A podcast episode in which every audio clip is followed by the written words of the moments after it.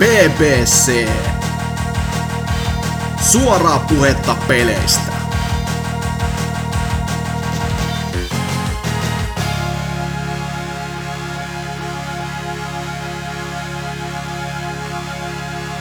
Olisi sitten BBCn jakso numeroltaan 391. Totuttuun tapaan luvassa on hersyvää herjaa, läiskyvää läppää ja kaikkea sieltä väliltä.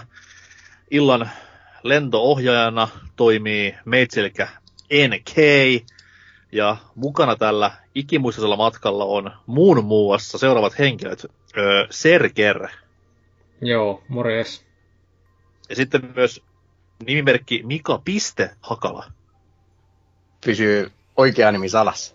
Kyllä, siis just oli tuossa noin pari jaksoa takaperin mukana ja meidän siis tulla linjoja pitkin läpi, kun Hasuki on aina sen pisteitä välistä, niin mitä helvettiä. Anonymiteetti kunniaan. No näinpä. Et jos on kuitenkin kurikasta ja nimimerkki on Mika Hakala, niin ei tätä voi doksailla. ainakin, ainakin kolme löytyy samalla. Ai perkele. Samoilla tiedoilla. ja ihan niinku samasta päälliköiden mestasta myös. Eli Kurikka. Kyllä joo. Ui. Kyllä kai, varmaan nykyään löytyy vielä enemmän, kun haku on laajentunut kuntaliitosten myötä. On vaan Kurikassa myös nimimerkki Juha.mieto, jotain niinku jossain podcastissa puhumassa. Aivan varmasti. Mutta tuttu tapa BBC on täynnä alapäähuumoria ja paskoja vitsejä ja vähän kyseenalaistakin läppää joskus, mutta öö, koska jakso editoi Lionhead, Lion, pistä musiikki pois, nyt cut the bullshit. Öö, käyttäisin muuten BBCn tuttua termiä RNT, mutta se ei ehkä tässä kohtaa ihan tuntuisi, tuntuisi sopivalta. Mutta tota noin, kuten kaikki tietää, niin maailma on aivan päin vittua tällä hetkellä.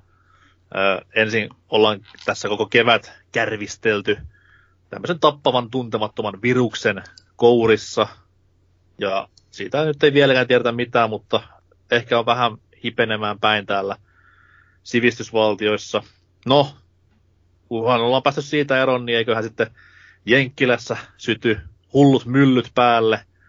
Ja tota noin, vähän semmoinen, semmoinen, semmoinen, voisi sanoa, että on odottanut vain laukeamistaan tämä tilanne siellä. Ja koska kuitenkin kuulijoita meitä löytyy ja öö, haluan ainakin itse sanoa oman kantani tähän koko touhuun, koska tässä kuitenkin ollaan sellaisessa tilanteessa, että jos sä et sano mitään tai jos sun ääntä se ole kuulunut vielä missään, niin saat siinäkin kohtaa syytöksiä päälle. Niin come on ihmiset, ei, ei näin, ei todellakaan näin. Mutta tota noin, oma kanta on se, että rasismi on väärin, väkivalta on väärin, mutta mut, mut, mut, hiljaisuus myöskään, ei se ole väärin. Et jotkut tekee sen ihan tietoisesti, että ei vaan niinku halua, halua ottaa kantaa tähän asiaan. Johtuu sitten joko siitä, että se on niin, niin syvällä siellä kyseisen kansakunnan juurissa koko tämä touhu, tai sitten ei vaan näe sitä tarpeelliseksi hehkuttaa ympäri ämpäri somea, jne, jne. Mutta antakaa myös niille ihmisille rauha, jotka ei ole tähän mennessä tai ei tuu sanomaan mitään. Heilläkin on varmasti mielipideasia ja kaikki on mielipiteisiinsä oikeutettuja. Myös ne vitun rasistit, uskokaa tai älkää, niilläkin on siis vaan se oma mielipiteensä, että älkää menkö vetämään niitä dunkkuun kuitenkaan, jos näette kadulla, että niin pitää kouluttaa. Kukaan meistä ei synny rasistina, niin se on vain kouluttamisesta kiinni. Kouluttaa, opettaa, neuvoa, ohjeistaa, että mikä on väärin ja mikä on oikein. Oliko ukoilla jotain sanottavaa American tilanteesta ja tännekin levinneistä lieveilmiöistä? Podcastin jakson kuvaksi musta ruutu. Se olisi ihan siistiä. Saisi Hasuki ottaa vähän taukoa kuvien käsittelystä, joka sunnuntaisesta kuvien käsittelystä. Ei kun tehdään niin, että Hasuki saa tehdä sen perinteisen kellon ympäristön editointityötä etsiessään kaikki nuo kuvat, mitä se laittaa tuohon ja sitten viimeinen revisio pyyntö. Aiko laita se mustaksi? mitä Serkkola mieltä? Joko kypsyttää maailmanmeno? Haistakaa vittu amerikkalaiset kytäät! mustat rettelöitset vasemmisto oikeisto, anarkistit ja varsinkin kaikki päättäjät. mun mielestä siinä tuli ihan kattava lista kuitenkin. Ja jos haluatte antaa rahaa, niin okei, ajatus on kiva antaa sitä myös rasismin vastaiseen taisteluun tai mitä näitä yrityksiä nyt onkaan, mille kaikki, jopa niin pelifirmatkin antaa fyrkkaa miljoonia tällä hetkellä. Öö, suomalainen skeptikko sisälläni sanoi, että ei ole tähän asti hirveästi niin kuin, näkynyt vaikutukset näiden uljaiden yritysten taisteluissa, niin pohtikaa semmoista, että voitte antaa fyrkkaa näille ihan niin kuin tavallisille tekijöille.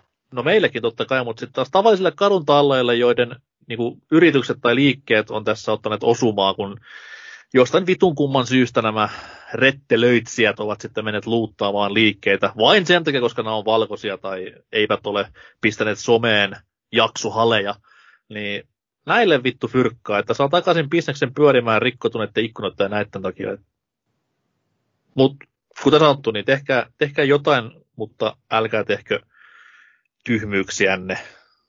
Ja antaa jenkkien myllyttää keskenään, että ehkä niin kuin savun hälvettyä ja kaiken muunkin jälkeen siellä voitaisiin pikkuhiljaa alkaa katsomaan, että mitä helvettiä me ollaan tekemässä tässä ja mitä me ollaan tehty viimeiset 300 vuotta. Että perustukset kuntoon. Mutta ei ehkä siitä enempää koko fucking jakson aikana, että Lionhead musiikki takas päälle ja Serker, mitä kuuluu? Kerro pelailuista. No, jaa, sitä on tullut alettua aktiiviseksi ihmiseksi ja mentyä työelämään. Oh man. Eikä, eikä menit kouluun vuosi sitten nyt töihin. Mitä seuraavaksi? Perhe? Ajattelin kyllä enemmänkin, että työttömyys ja köysi, mutta... Alright, se on ihan validi ratkaisu sekin, että... Kokeillaan nyt vielä jonkin aikaa ainakin tätä työtä, ehkä tuohon kesän loppuun. Onko ihan niin kesätyö vai onko ihan pätkätyö? Kyllä se kesätyö tällä hetkellä vaan on, mutta että tämmöisessä suuressa suomalaisessa firmassa, jonka nimeä en aio sanoa, mutta alkaa N ja loppuu A. Ah, eli siis Golden Racks, ei. mutta joo, ei kai siinä, siellä sitten työskentely on vähän syönyt peliaikaa niin sanotusti, ei pysty enää pelaamaan 15 tuntia päivässä, tai, tai siis voi, mutta että pomo suuttuu vaan kun näkee mun kantava Switchiä mukana, niin ei viiti. Okei. Okay. Ja no se on sitten tarkoittanut sitä, että se vähäinen aika, mitä peleille on, niin tulee vietettyä huonojen pelien parissa, joiden pelaaminen pitäisi lopettaa, mutta kun kaverit on silleen, niin että lähdetäänkö pelaamaan, niin sitten sitä tulee pelattua. Eli siis kyseessä on monin peli, sen verran vihjeestä ymmärsin. Kyseessä on huono peli. Öö, mikä kodi on kyseessä? Ei ole mikään kodi, vaan kyseessä on Aha. Dota 2, johon tuli... Ei saatana. Battle Eikö Pass. se nyt ole jo kuopattu se peli? Ei ikävä kyllä, mutta tässä mä vaan odotan sitä päivää, kun ne löyvät servot kiinni, että pääsee pois tästä helvetistä. Eikö Blizzard tehnyt jo paljon paremman Dotan? No, si- siitä ei mene ihan takkuisen. Sehän nyt varsinkin on kuollut. Ne taisivat ampua niskalaukaksi jo pari vuotta sitten. Ja nyt ne käyvät ampumassa vielä pari lisää. Puhutaanko nyt tästä Heroes of the Storm-pelistä, missä on kaikkia vanhoja Blitzu-hahmoja? Joo, ja ikonisia Blitzard-hahmoja. Mun mielestä Lost Vikings on ihan ikoninen duo, ei kun trio. No, se on kyllä oikeastaan ainoa, joka mulle kanssa tuli mieleen, kun mainittiin ikoniset en, en, en mäkään muita sitten tiedä sit koko pelistä. Ei kun Diablo on varmaan jossain roolissa kanssa, en tiedä.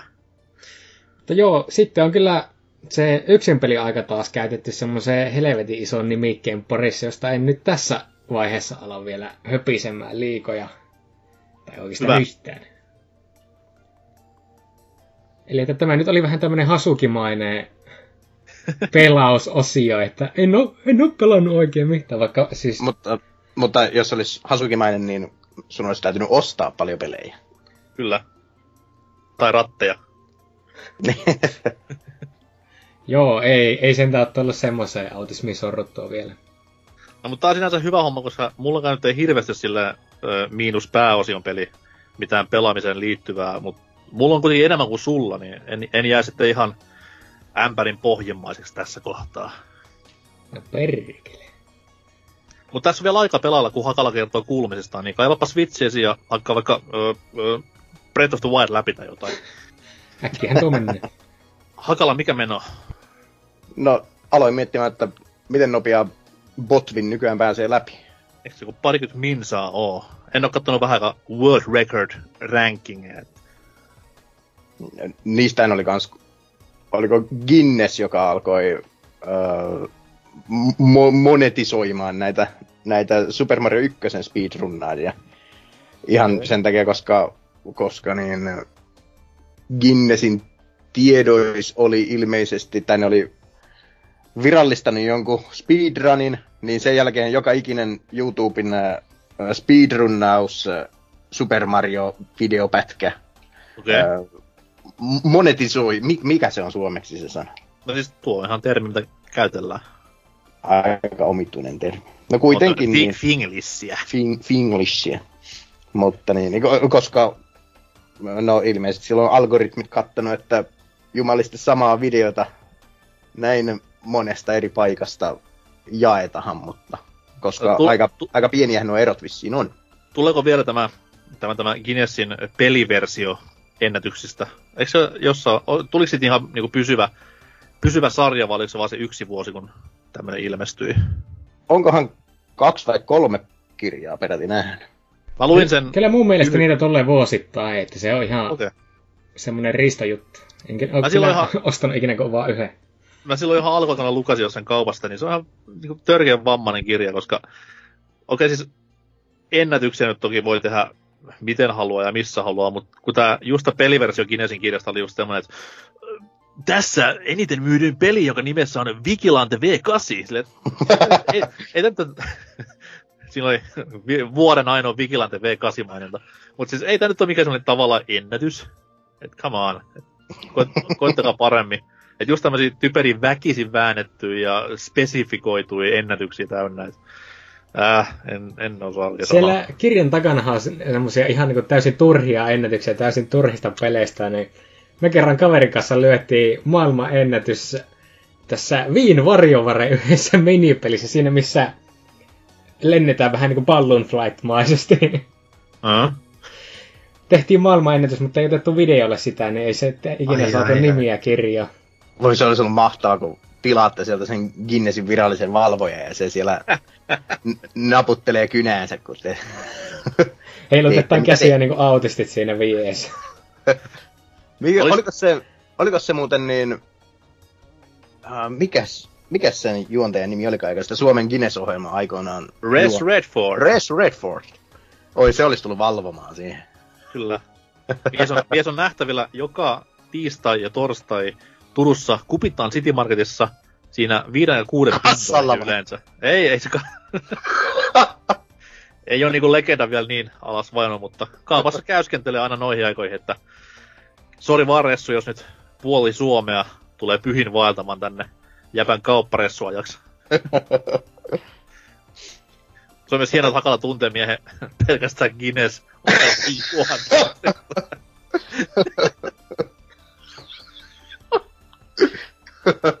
No. Joku kuutamolla sillä taisi olla kanssa. Se oli Santeri Kinnu.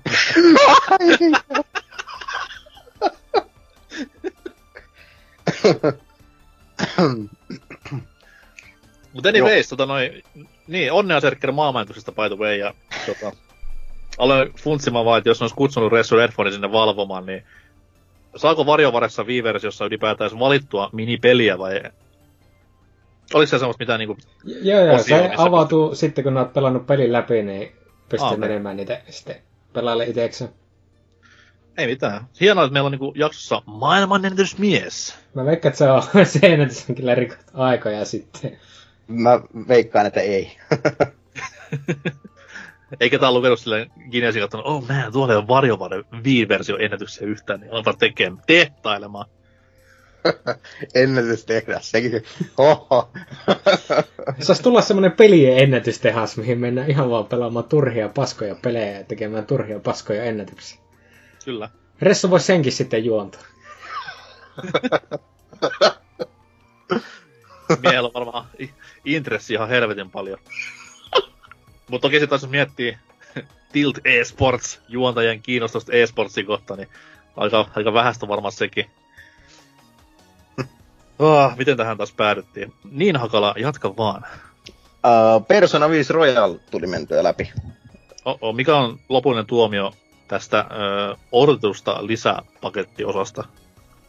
Uh, tai siis uh, la- entistä laajemmasta ja tä- täydellisestä kokonaisuudesta. Definitiivisesta. Mistä, niin, definitiivinen editio.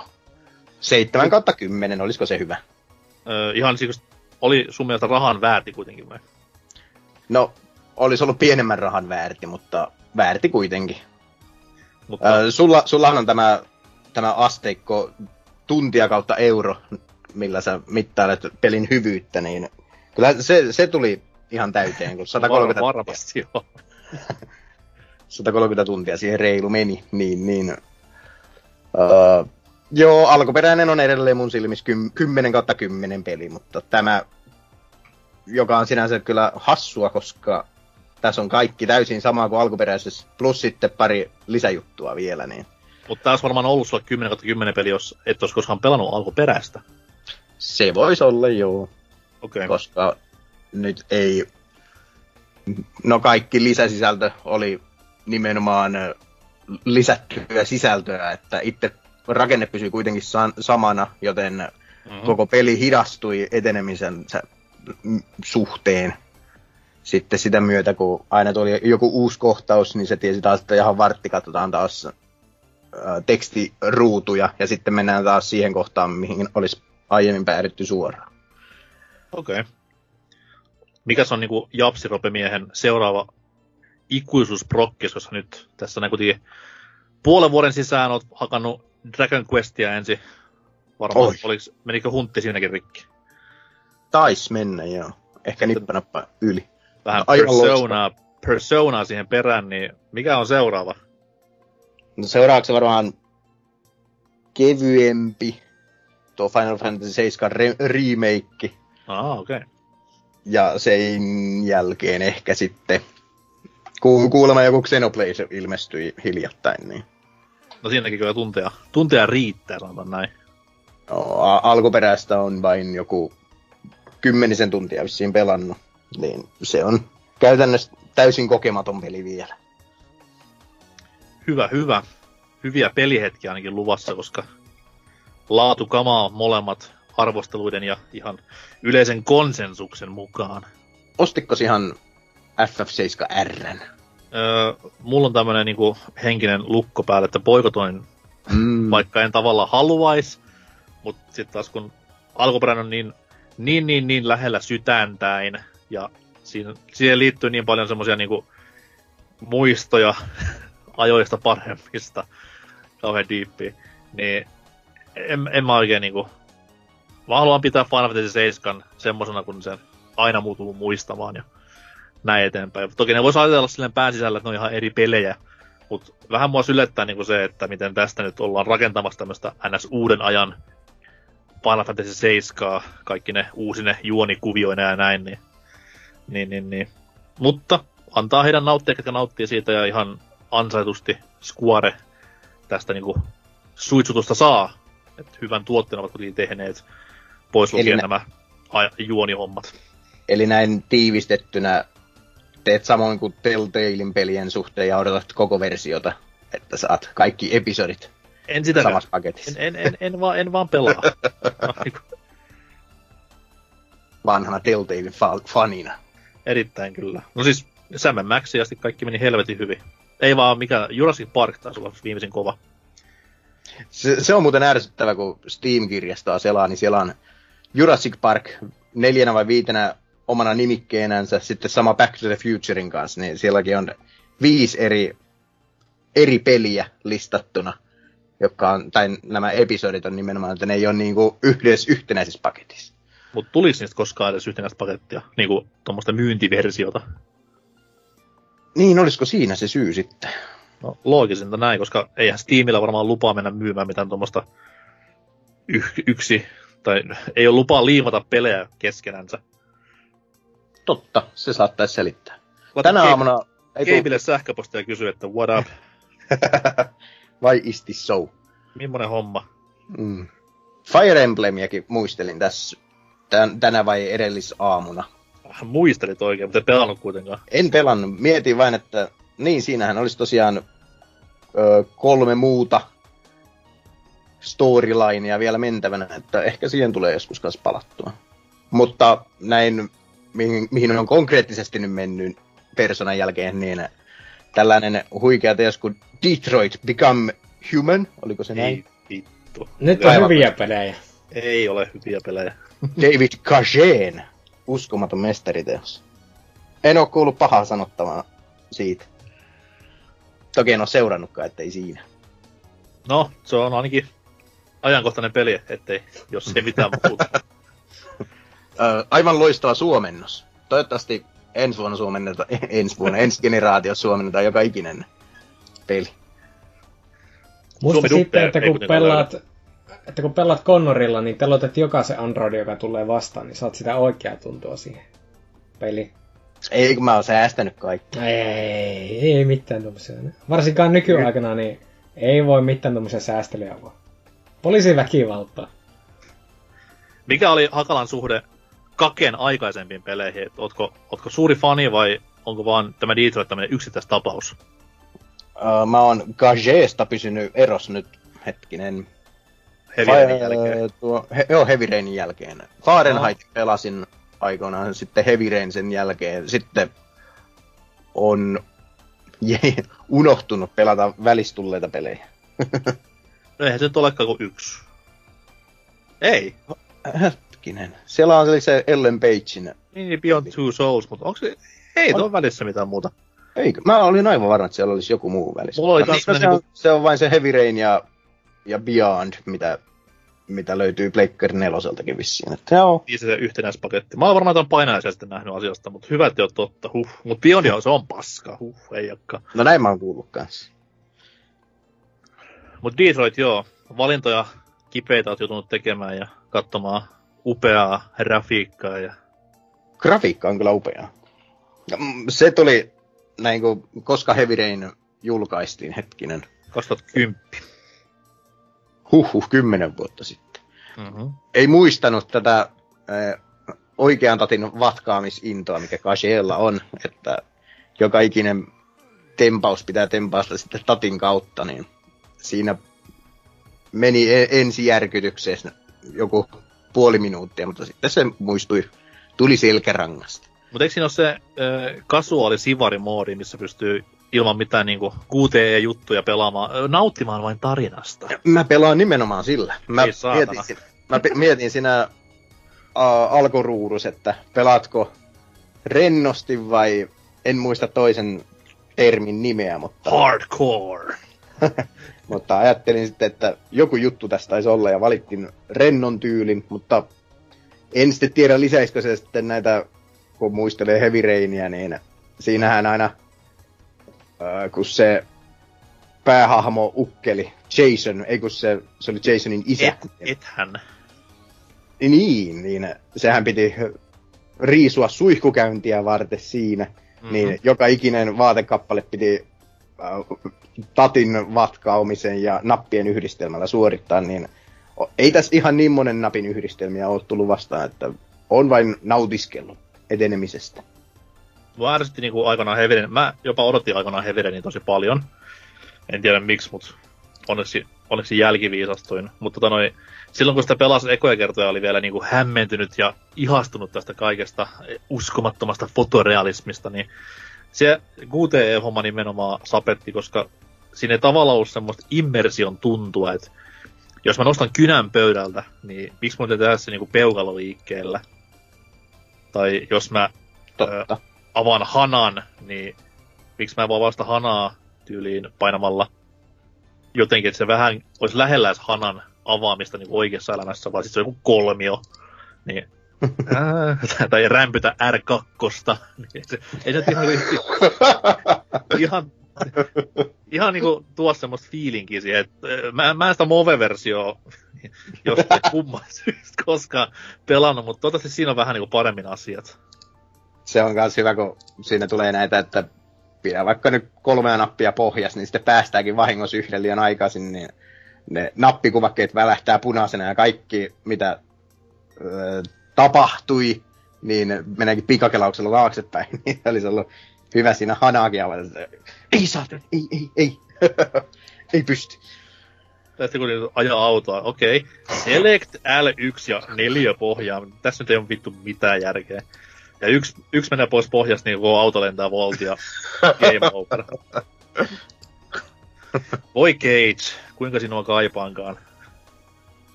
Mutta joo, kiva tällainen välipala tuon Personan jälkeen. Mutta Dragon Quest 8 on, ei kun 8, kun 11 on, on Switchin paras peli ja paras JRPG 20 vuoteen. Nyt on melkoinen statementti tähän kyllä. Muuta. Ei varmaan oikein sitten varsinaisesti muuta, että, että niin, no lähinnä pohdiskelua, että mihin siirtyy sitten Detroitin jälkeen. Niin, ai niin joo, Detroitissa on paras hahmo tämä musta mies. Ah, siis Grain Anatomia-tyyppi vai? Siitäkö se on? On, on. Kun melkein kaikki naamat näyttää jollakin tavalla tutuilta, mutta, mutta ei pysty oikein laittamaan sormea siihen. No, mutta jos tsiikaa paras sairaalasarja koskaan, niin et voi tietääkään, mutta se on siinä se jamppa jo. Mutta Hausehan on paras sairaalasarja. Ei, teho-osasto. Tai ihminen tekijät itse asiassa. tai sitten tämä... Lääkärit tulessa. Niin, niin, kyllä. toi, toi... No siis omat pelaamiset, just kuten tuli Serkerille hehkutettua, niin ei nyt hirveä... Joku pelaa Duck Huntia, mutta tota noin...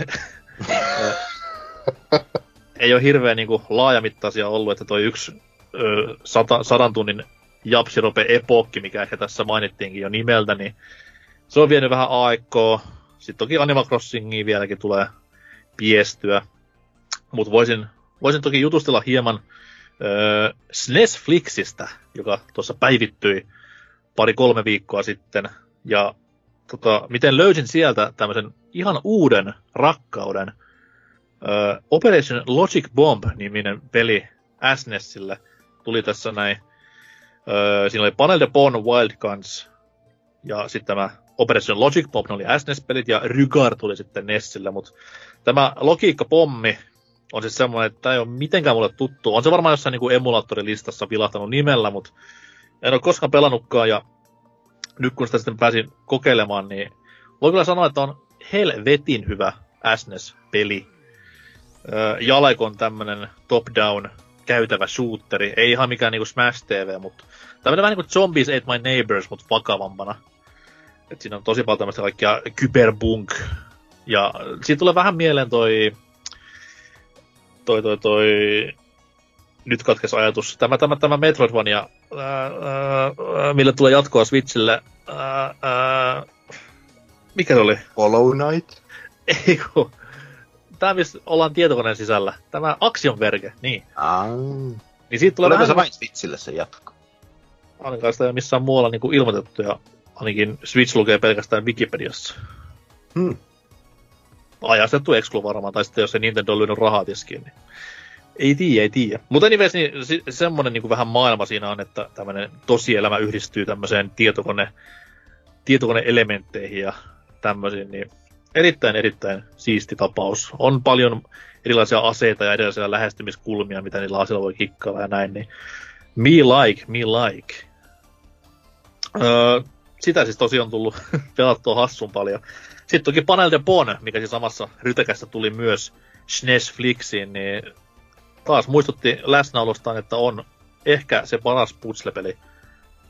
Ei, ei kyllä Pujo Pujo on vähän vielä parempi, mutta Panel de Bon on hyvänä kakkosena siellä tällä niinku pelityylillä, että kahden samanvärisen palikan siirtelyä vaakatasossa, niin se on, se on erittäin, erittäin hienoa päästä taas pelaamaan tätä, että hauska sinänsä, että Tetris Attack, mikä on se legendaarisempi SNES-peli, ei tullut tähän pakettiin, mutta eikä siinä ole vaan Tetris ja Nintendo miettineet, että säästetään rahaa ja pistetään Panel Bon Japsi Only peli sinne paikoilleen. Itsehän mietin, että koska sinne tulee oikeasti hyviä pelejä. Hyvin harvain sinne tulee ylipäätään pelejä, niin aika pienet on saumat tälle toiveelle. Totta kyllä. mitä, mitä, mitä pelejä haluaisit, että tulisi? Mega Man X totta kai varmaan. Unirally tietenkin. Okei. Okay. Mites, Mitäs Unirallin henkinen jatkoosa N64? Ikis Wrecking Balls. Onko tuttu? Nimeltä vain, mutta en saa mieleen, että miltä näytti edes. Ää, rumalta, totta kai, koska N64-peliä, mutta siis se oli semmoinen samanlainen 2D. Ei noin saa sanoa. maailman tehokkaammalle konsolille kuitenkin tullut. Ultra 64 tunnettu. Se oli semmoinen 2D, niin kuin samanlainen, ihan samanlainen kuin Uniralli, että siinä pompit tai mentiin vaan vasemmalta tai oikealle ja that's it. Ja mähän taisin tehdä niin lo- loistavan vaihtokaupan aikoina, niin eh, olikohan joku, no en muista pelikaupan nimiä, kuollut ja kuopattu nykyään, mutta kuitenkin niin öö, otin Unirallyn ja sitten olisiko ollut Mortal Kombat 1 Super Nintendon version Mm. ja, ja vein ne vaihtoon ja otin Micro Machines 2 sieltä. Aa. Aivan huikea, huikea teos sekin. Eli sitä myös kaipaat varmaan listoille. Ehdottomasti. Mutta se on kyllä Codemastersin peli, että sillä voi olla saumatkin kerran Mihin, vuodessa. mihin Micro Machines on jäänyt? Sitten tuli just tuossa noin vuosi tai pari takaperin tämmönen. Öö, sitten puhuttiin ihan kästissäkin. Hasuki puhuu varmaan viisi minuuttia jossain alkuosiossa, niin varmaan muistat. Mm. Niin tota, se oli paskaa, kyllä, mutta kuitenkin Micro Machines teki paluun silloin, niin mikä oi, siinä. ke- keittiön pöydällä kisailua ja biljardipöytää oli välillä. Ja... Mur- murot oli niitä niinku radan reunuksia, sen mä muistan myös. Ja... Lammessa, Ne- lammessa mentiin veneillä. Joo, ja ne oli tylsiä vähän ne mönkiäkentät. Ne oli jotenkin värittömiä tai sellaisia ne radat. Siis Ruskeita. siis siellä oli myös hahmoja jostain syystä, miksi, en tiedä edelleenkään, mutta Mm. mä pelasin aina Spiderilla, kun se oli coolin näköinen. Mäkin pelasin aina sillä. Plexit ja nahkarotsi. Sitten siellä oli se Dwayne oli se ihme pipipään näköinen. Ja... Mikäs muuten sen nimi oli? Street Racer, se oli kans tällainen punaisella autolla ajava äh, nahkarotsimies. Öö, en muista nimeä, mä muistan, siinä oli Beef, oli se kalju. Eihän se ollut Ralph. Ai, oli kyllä Raaf, juu. Si- se tuli aina valittu. Mä olin Helmut. Jostain, jostain syystä. Näytätkin vähän Helmutilta. Ei, ei, ei jos Kegge niin kova vielä, mutta fiilis on niinku Helmutilla. Siinä taas yksi SNESFlixiin lisättävä. Street Racer. Mä, olin, mä pelasin Street, Pleikkarilla pelasin omat Street Racerini aikoinaan. En SNESillä koskaan. Jäinkö Joo, jostain, mä, mä en jostain paitsi? muualla kuin- En nähnyt muualla kuin Super Nintendolla. Okei, se oli ihan ekoja mun pleikkaripelejä, mitä sain. Ja ei ollut edes piraatti, vaan oli ihan legittiä kamaa. Veikkaan, että Super Nintendo-versio ei pettänyt ihan niin pahasti, mitä Pleikkari-versio. Ja se näytti kyllä vähän köpöseltä silloin, että tä- tämä kun on tämä 32-bittinen laite. Mutta sitten selvisi, että tuplasti tehokkaampi on tulossa vielä hetken päästä. Niin ja siis olihan se silloin totta kai kiva, koska ei ollut nimenomaan Mario Kartin jälkeen tullut mitään N64 ja Diddy Kong Racingia eikä Mario Kartia, niin kyllä se siinä kohtaa. Se oli niinku pyhä kolminaisuus, oli Mario Kart, Street Racer ja sitten Wacky Races MS-DOSilla, niin ne oli ne kovimmat karttipelit aikoinaan. Olipas kiva, kiva muistella vanhoja, vai mitä Serkker? Chrono Trigger olisi hauska saa SNES Ai perhana tos. Kyllä. Tai Donkey Kongit. Tai mitä tahansa hyvää, niin kuin Hakala sanoskin. Niin. Joo, jotakin hyvää peliä sinne, niin ei mulla muuta näistä teidän boomer-peleistä. Okei okay, vaan, Zoomer. Mutta tota noin, mennään näistä nostalgiapärinöistä musiikkikappaleen kautta tuonne uutisosioon, jossa on erästä tietystä syystä hyvin vähän tarjontaa tällä viikolla, mutta ehkä siihenkin sekin syy on suoranaisesti aiheuttanut jotain kamalia asioita, niin mennään sinne kuuntelemaan mitä.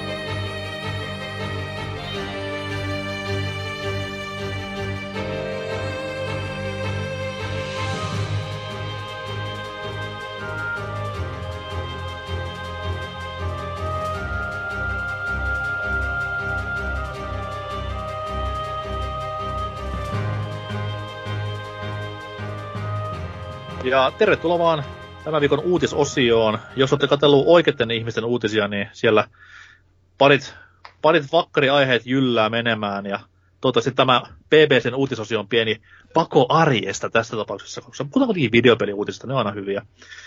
Tosiaan, aika vähän on tällä viikolla tullut kamaa johtuen jutuista, mutta jotain kuitenkin ollaan saatu kaavittua kasaan. Ja jos meitsi vaikka aloittaa 60-vuotiaasta Segasta, joka tuossa viime keskiviikkona juhlisesti 60 vuoden merkkipaalua.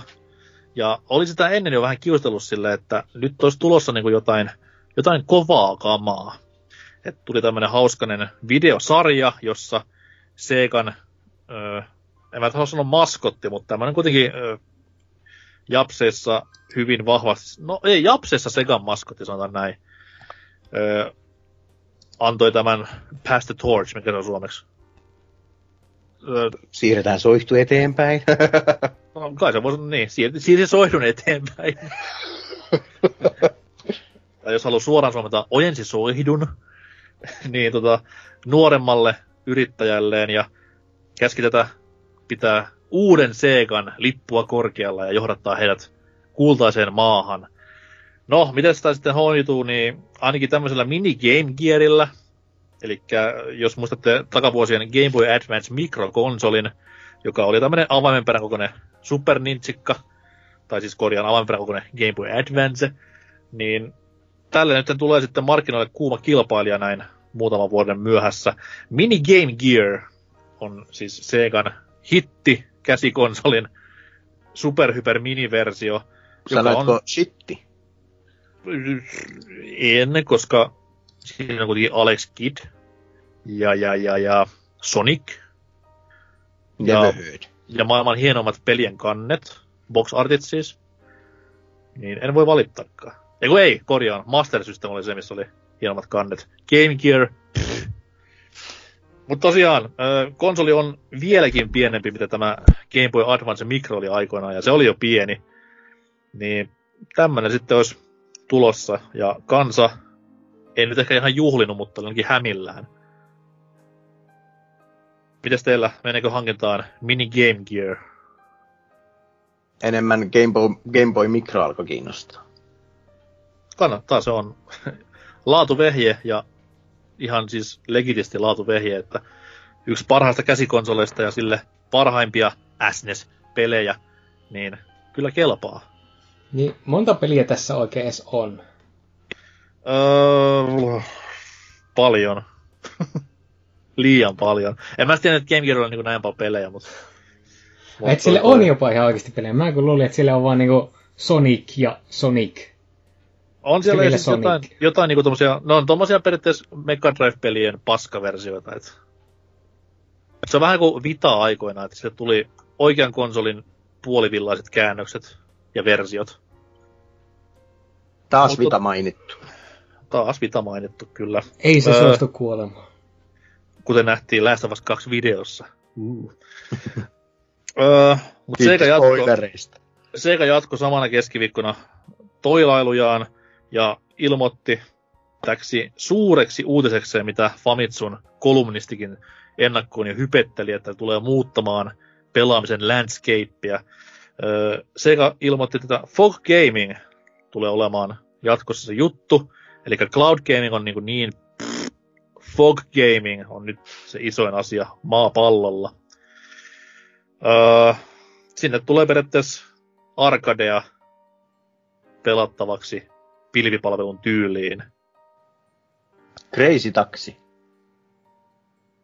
Varmasti joo, mutta vähän tämä uutinen siltä on underwhelming, voisi sanoa, että ei tämä nyt oikein, oikein ole sitä, mitä hypetettiin. 60 vuotta tätä on odotettu. Niin. Siellä Hiroshima, Hiroshiman pommien alla oltaan silleen, että ah, perkele, kun pääsis pelaamaan arcade-pelejä silleen niinku... Tosta noin vaan. Joo, ehkä tää siellä Japanin suunnalla on jo jopa juttu. En usko, että kovin iso juttu, mutta että juttu. Mm. Mutta ei varmasti nähdä ikinä täällä länsimaissa. Paitsi Hasukilla totta kai, kuka importtaa tämmöisen, mutta ei, niinku, ei niinku myynnissä missään. Mikä se Kampi-pelikonsoli olikaan? Uh, en mä sen nimeä muista, mä tiedän itsekin varsinkin sitä kammesta. Playdate, Playdate oli sen nimi. Mä näin jostain syystä tällä viikolla vissiin jonkun jutun siis. Eikö niin, se oli, joku oli kääntänyt siihen Doomin ja sillä kammella sai, tai sai fiilisteltyä tämän niin, mikä tämä nyt on tämä, ei jatimatikki, vaan miniganin. niin kuin pitääkin sanoa näin, että se on autenttinen tapa ampua sillä. Mutta tosiaan Fog Gaming oli se Segan iso juttu, ja kuten Serkel sanoi, ja tiivisti tämän koko asian, niin ei tule Suomeen, ei tule varmaan tänne päin maailmaan, niin what's the big idea? Mutta kiva, kun niitä Sega ilmoitteli asioista ja jotenkin edes juhlisti kuusikymppisiään. Olisi se voinut ehkä vähän niin kuin jotain isompakin tehdä, mutta mennään nyt no, näillä. Onko onko sä tavannut oikeita kuusikymppisiä? Ei ne oikein juhlavia tunnu olevan. No, Samulini Aira. Sitten toi Iki Poppi. Hannu Auri. Juu, ehdottomasti. Ja, tota niin, no, en, en nyt omaa isoisä tähän doksaa, mutta kuitenkin. mutta joo, Sega elää voi hyvin, kansa juhlii. Odotin enemmän, mutta ehkä oma hype vaan on tässä syynä, että on vähän pettynyt tähän ilmoitteluun ja paljastuksiin. Seuraava uutinen. Puhutaanko rasismista? Aa, en ole kyllä pitkäkään puhunutkaan siitä, että uusi aihe täysin minulle.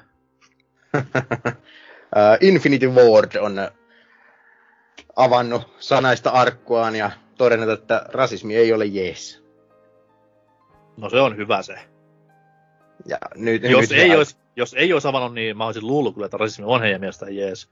Those bastards. Koska sitä täytyy aina toitottaa, että ollaan tätä mieltä. Mm-hmm. Koska muuten ollaan väärää mieltä. Jos olet kanssani samaa mieltä, olet väärässä. niin mitenkäs se nyt olikaan se alkujuonto?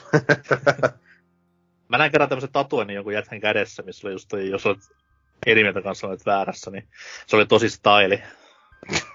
Aivan varmasti. Yllättäen oli jossain juhannusfestareilla joku Rauma menetään vastaava, niin kertoo paljon, että millaista populaa. Pyörii. Itekin, siis, itekin siis paikalla totta kai skuutteria katsomassa olin silloin, että en, en nyt ole mitenkään parempi ihminen, mutta... se oli, se oli itse asiassa Scooterin comeback-keikka takas Suomeen tämän Rantarok-episodin jälkeen, jossa pullo lensi laulaja H.P. Baxteria naama otsikkoon. Ja sitten sanottiin, että ei tule koskaan Suomeen, vittu me vihataan Suomea. Ja kolme tai neljä vuotta myöhemmin Ran- Raumanmeren päälava.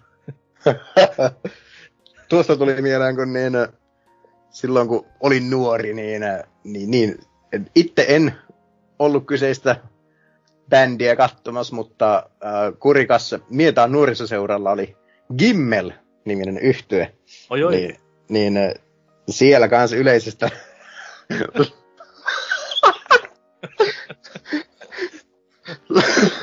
Le... lensi, pu... lensi pullo Usman naamaan, niin...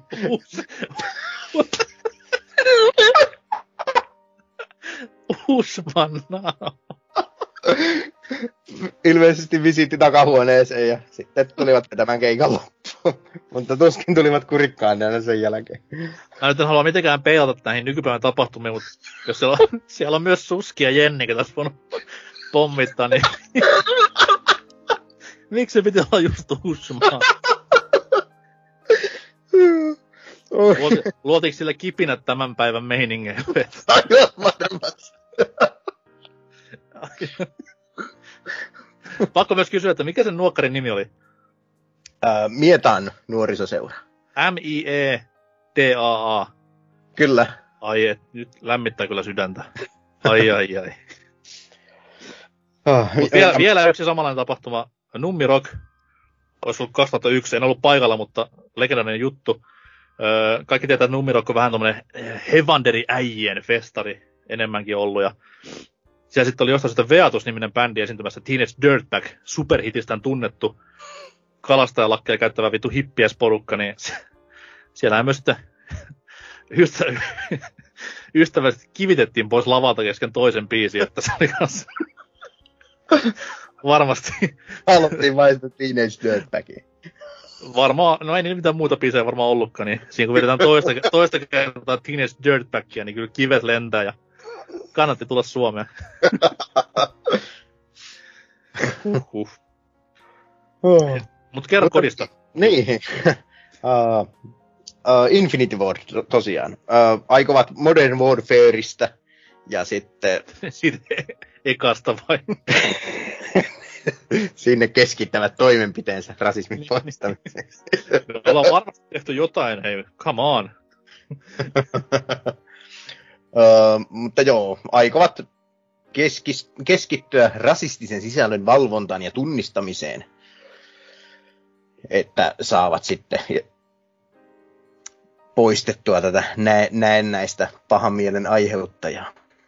Kyllä, kyllä. Mitä Rapor- tota, raportointimekaniikkaa aikovat parantaa, että saa sitten... raportointimekaniikka, ei sisältöä. Ei kai nyt sisältöä Ah, aleta okei. muuttamaan, koska eikö siellä niin jokainen, jo, jokaisen kan- kansaku, luokan kunnan edustaja ole ö, edustamassa itseään, niin jos sieltä nyt sitten lähdetään karsimaan jotain, niin eikö se ole sitten taas paha juttu? Ei, mutta jos nyt ajatellaan vaikka pelin yksin pelikampanja, jossa vahvasti Slobon suuntaan mennään näissä pahiksissa ja vihollisissa, niin onhan se nyt heidän mielestään varmaan vähän tyhmää tuommoinen heidän maalittamisensa tässä tapauksessa. Mutta jo- jos ne ei saa ikinä tietää tällaisesta pelistä. Se on myös totta. Mut joo, mä, en, tota, mä luin ensin myös tämän uutisen, mutta mä en hiffannut, että se on nimenomaan ehkä tätä pelkkää multiplayeria siinä, siinä niinku Joo, ei kyllä tässä ihan keskitytään vain ö, rasistiset pelinimet mainittuna ja, ja mm, pelikieltojen määrää kasvatetaan toistuvasti sääntöjä rikkovien pelaajien kitkemiseksi ja tämmöistä. Okei, mä luulen, että se olisi niinku sisältöä mennyt, että oltaisiin poistettu jotain, tai... tai no, ei mitään. niin, Kaikki naamat harmaan sävyisiksi. semmoinen NHL 98 ratkaisu, että kaikki on semmoisia blank faceja. Mutta hei, valkoisia blank faceja vai mustia blank faceja, niin meepä sitten siinäkin päättämään tämä, että ei ole helppo. Ja sitten ju, ju, selostajienkin pitää olla tarkkoja sitten, että puhutaanko enää he scores vai laitetaanko sinne jotain muuta. Mä luulen, että se sellaista, että ne on ihan hullu, hullu rasismin linja. N, N, N-sanat viuhuu koko ajan. Oho. Mutta ihan n- niinku noble cause voisi sanoa tässä kohtaa. Ja en tiedä miten iso ongelma tämä on koskaan ollut Modern Warfarein maailmassa. Itse en näin valkoisena heteromiehenä ole rasismia kokenut. Lihaa syövänä, huom. Ihan syövä. Kyllä mä muistan ne ajat, kun pelattiin Modern Warfare ja siellä on joku 12-vuotias Jonne huutaa, Varovasti, varovasti sitten. hu- huutaa, että fuck. Sitten jokin sana. Mm. Ja sen jälkeen äiti tulee meikä huoneeseen ja sanoo, että lopeta tuommoisten huutaminen. Niin. Kyllä se masens. Siis tää oli tämä uusi Modern Warfare vai? Joo, kyllä. Siis tuossa pari päivää sitten just san näin pääs käymään. No niin. Hy- Hyvä, että kitkevät pois nämä hommat, niin ei tarvitse äitinkään enää huolestua, mitä se Serkker pelailee siellä huoneessaan. Mutta joo, ei siitä sen enempää. Ei. Haluaisin tähän kohtaan vaan muistuttaa silleen, että miten toi niinku pelatuin Modern Warfare-peli, eli War, tai pelimuoto Warzone, että koskee sitä tätäkin vai onko se pelkästään vaan MVtä muokkaillaan ja muovaillaan. Mutta Mm. antaa Activisionin tehdä, tai korjaan Infinity Wardin tehdä ihan rauhassa omat toimenpiteensä, niin ei valitella niistä enempää. Jännä, että eivät ole aiemmin ta- takertunut millään lailla rasistisiin nimiin tai mihinkään muuhunkaan. Nyt aloittavat sitten. Mm. Tuli varmaan joku ulkoinen paine tai jotain vastaavaa. En tiedä. En seuraa uutisia. Ö, Serker, uutinen. Joo. Halusin vaan vielä mainita siitä, että hyvät Activision Blizzardille, kun taistelee tämmöistä epäoikeutta vastaan ja tasa-arvon puolesta, niin muistakaa myös Hongkongi siellä taustalla. Mm, kyllä. Mutta niin. Modern Warfare Nikki Hong Kong Free varmaan tullaan poistamaan aika nopeasti tuosta noin, koska Entä Harambe? Se on vähän mennyt jo. Ai, Ei, Mutta hyvä, että kuin- kuitenkin niinku aallonharjalla mukana hakalla. Mutta niin, joo. On tässä huonojenkin uutisten lomassa saatu yksi niin sanotusti hyvä uutinen, nimittäin pidätkö Total- huonona rasismin poistamista? Total War sai jatkoa. Tää on nykyaikaisen, ei voi mitään. Näin se menee vaan. mä, mä, mä en kommentoi, mä en kommentoi. Välillä tekisi mieli kommentoida, mutta sitten mä pelkään, että Twitterissä joku heittää meikästä viestiä pomolle ja mä saan lentää niinku leppäkeihäs. Tää on, niinku, tää on niinku Twitter in real life nyt on Hakalan käytössä sua kohtaan.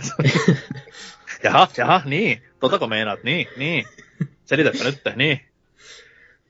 Mutta että Total War Saga Troy julkistettiin tuossa pari päivää sitten. Ja kyseessähän on tämä Total War Saga, joka on siis tämmöinen pienempi Total War pelisarjan niin seuraava tuleva osa. Onko Oh. jo, joku aiempi osa jo olemassa tässä Saaga-systeemissä? Mun mielestä se Hunneihin vai Attilako sen nimi oli, niin se oli Aa, Total War niin. Saga Attila. Ne ei kiinnosta yhtään sitten, ne sillä, sillä mennyt ohitte varmaan. Joo, niin tässä Miten tää, niinku, tekijöinähän... miten tää eroaa sitten normitotan vuodesta tosi jotain niinku vähemmän, vai? No, pikkusen vähemmän on jo, ja tekijät on ihan erit kuin mitkä näissä isommissa Total War-peleissä, jotka taitaa nyt olla keskittyneet näihin Warhammer-peleihin. Mhm. Tämä on tämmöisen kuin Creative Assembly. No vittun tyhmä se on siis se, Ei mikä kun- tekee kaikki nuo. Niin, niin, se... mutta tämä tiimi on Bulgaariasta, joka on ennen tehnyt pelkkää Total War DLCtä. Aa, mutta se on ihan samalla nimellä kuin operoi, että se on vaan Bulgarian mä- jaosto. Okei. Okay. Kyllä. Firma on siis myös Alien Isolation-pelin takana, että katkerana tässä katselen kaikkia näitä Total Waria, kun vuoden välein ilmestyy, ja siellä Alien odottaisi vielä uutta huippupeliään, mutta ei sitä varmaan koskaan nähdä. Mutta Total War-pelithän kyllä printtaa aika hyvin rahaa. Että ei siinä. Ymmärrän kyllä, minkä takia sitä tehdään. Paitsi nyt tämän kanssa on mielenkiintoisempi juttu. Oh-oh. Rahaa ei ole printattu, vaan on tämmönen pienten kiinalaisten miesten värväämä iso amerikkalainen äijä, kun Tim Sweeney käynyt lyömässä vähän rahaa pöytään ja sanonut, että te tuutte Epic Games Storeen yhden vuoden eksklusiiviksi ja ensimmäisenä päivänä, kun peli tulee ulos, 13. päivä elokuuta, se on täysin ilmainen, 24 tuntia. Eli sama, sama suomeksi porukka valittaa ihan helvetisti netissä. Öö, vitu epikki, me vihataan teitä, tommot ei saa tehdä. Sitten menee kuitenkin lataamaan sen ilmoitteeksi silloin ekalla viikolla. Luultavasti, mutta tässä kannattaa nyt pitää huomioon se, että Total War-pelit ei tee ikinä rahaa niillä pääpeleillä. Mm-hmm. Vaan niille sitten löytyy saa 50 eestä DLCtä jokaiselle.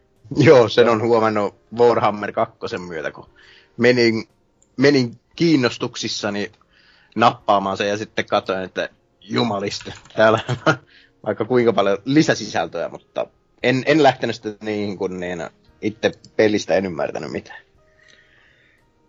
Eli että tässäkin on varmasti sama idea, että saadaan peli vaan kuluttajille käsiä ja sitten aletaan myymään vielä enemmän DLCtä, varsinkin kun tämä on pienemmän koon peli kuin mitä nämä yleensä Niin. niin. Total Warit on. Voiko siihen sitten tulla edes oikein varsinainen? No tietenkin voi, mutta tulikohan siihen ensimmäiseen saagaan sitten DLCtä? Kyllä, siihen mun mielestä tuli. Voidaan tehdä tämmöistä tutkivaa journalismia ja vielä tarkistaa asia. Oi, Älä, tulee- älä näp, tulee tuosta mieleen- läpi. Niin, t- tulee tuosta mieleen GoldenEye näppäimistä näin. Tähän nämä tuli kolme euron DLC tähän ensimmäisen Total War Saga Thrones of Britannia. Mä voin nähdä jo Natalian vieressäni näpyttelemässä konetta ja Aivan. itse Odo- suolen sitä. siellä, siellä luolassa Maailman- seisaskella, että avaan nyt jo se ovi. Kyllä, maailmankartan edessä, kun molemmat puolet tulee pahoja, pahoja niin ai ai ai. Ja joo, tässä pelissähän settinginä toimii Kreikka ja siellä sitten on sankareita ja monstereita, mutta jumalia ei tulla näkemään. Eli siinä on ilmeisesti se seuraava DLC sitten, että saadaan pelattavia jumalia peliin. Siis tuo, tuo monsteri-aspekti mua itteni kiehtoo tässä näin, kun Kreikan mytologiassa kuitenkin on kaikkia kiinnostavia mörrimöykkyjä, niin miten sitten ne implementoidaan tähän peliin mukaan. Et... Mutta Kratoshan tappoi ne kaikki. Ai niin joo. Missä, mi, mi, mitä me tehtäisiin ilman Kratosta? No, sori, mä joudun peittämään sut, mutta tässä sanotaan, että monstereita on kuten Minotaurus, joka on mies, jolla on kirves, ja Centauri, joka on Siitä mies, joka Ei on mitään hevosen selässä. Mies, jolla on kirves, Minotauri. Jotain jäi nyt mainitsemat. Kentauri on muuten sama, mutta on... Silloin vaan hevonen. Mitä helvettiä? Oikeesti. Äh, joo, kyllä. Täällä sanotaan, että centaurs meanwhile are just regular humans on horseback. Aivan paskaa. Että ehkä siinäkin on sitten niin lisää DLC, että myy oikeasti ne monsterit sinne sisään. Me nyt ei vaan jaksettu animoida mitään niin erillisiä monstereita, niin tehdään ne samat hahmomallit, mutta hevosen päälle tai kirves käteen, niin siinä on meillä myyttisiä olentoja. VMP. Kiina paskaa, eikä siinä. Kyllä, mutta ilmoitteeksi saa, niin pakkohan se on ostaa ja pelata ja esittää, että tykkää siitä. Ja tehdään vielä striimit ja arvostelut päälle, niin huh, heijakka. mutta silloin pitää olla kärppänä 24 tunnin aikana koneella näpäyttämässä päälle. Joo. Epic Game Store sinä päivän. En usko, että vaikuttaa. Näen itteni silloin jo, että ollaan avopuolison kanssa syömässä romanttista illallista, mä sillä katon kelloa, että oh shit, nyt on pakko mennä äkki himaan juoksen tuossa läpi kaupungin, että ehdin ennen 24 tunnin aikarajaa lataamaan tämän upean pelin. Joo, Minotauri tosiaan, mies ja kirves. Tota, pistetään uutisosio pakettiin tämmöisellä pienellä kokoelmalla. Nyt vedetään vähän niin kuin freestylella, että mulla on ainakaan itselläni mitään listaa edessä, mutta tämä viikko, tai nyt kun kuuntelette jaksoa, niin viime viikko, piti olla vaikka mitään hauskaa. Tämmöistä pikkujuttua kuin vaikka Pleikkari Femman ensi-julkistus maailmalle ja kaiken näköistä muutakin hauskaa. En nyt sano, että Madden turnaus on ollut hauskaa, mutta anyways, eikö Maddenin paljastus, mutta anyways. Niin paljon on tullut perutuksia tällä viikolla, johtuen siitä, että siellä ei haluta hirveästi tuoda kansalle mitään positiivista tai kivaa tällä hetkellä, vaan halutaan olla suut supussa. niin tota noin, mikä teistä on harmittanut tässä eniten näitä tilaisuuksien ja tapahtumien peruutuksista? Että okei, okay, se Pleikkari Femma nyt on ollut aika iso juttu. Ja se oltaisiin vielä käyty tässä niin kuin jakson nauhoitussa hetkeltä samana iltana, mutta ei vaan nyt natsannut tällä kertaa, niin oliko mitään muuta, mikä peruuntui ja olisi ollut kiva nähdä? Eikö tällä Cyberpunkilla olisi ollut joku pikku happeningi tässä näin? Mm, varmaan traikku tai jotain vastaavaa. Ainakin se siirtyi 25. päivään. Että...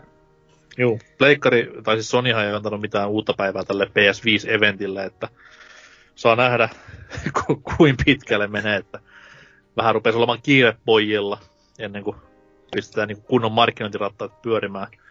Mutta eikö tosiaan... kaikista paras, että saahan nyt semmonen joku kolmen kuukauden hiljaisuus ja sitten tulee se, niin ne on niin, että PS5 on kaupoissa juuri nyt! No joo, Saturnilla toimii ihan helvetin hyvin, niin varmasti toimii myös Pleikkari Femmallakin. Varsinkin kun siitä ei tiedetä periaatteessa paljon vielä yhtään mitään, paitsi sisäänmykset ja Mark Cernin jorinat, mutta anyways, ja ohjain. Kyllä se kuulostaa aika Sonylle. Kyllä, mutta tota, no, sitten piti olla nimenomaan just se Maddenin ö, julkistustilaisuus. Ö, piti olla... Ö, mikä tämä kodihomma oli? Se oli uusi season vai?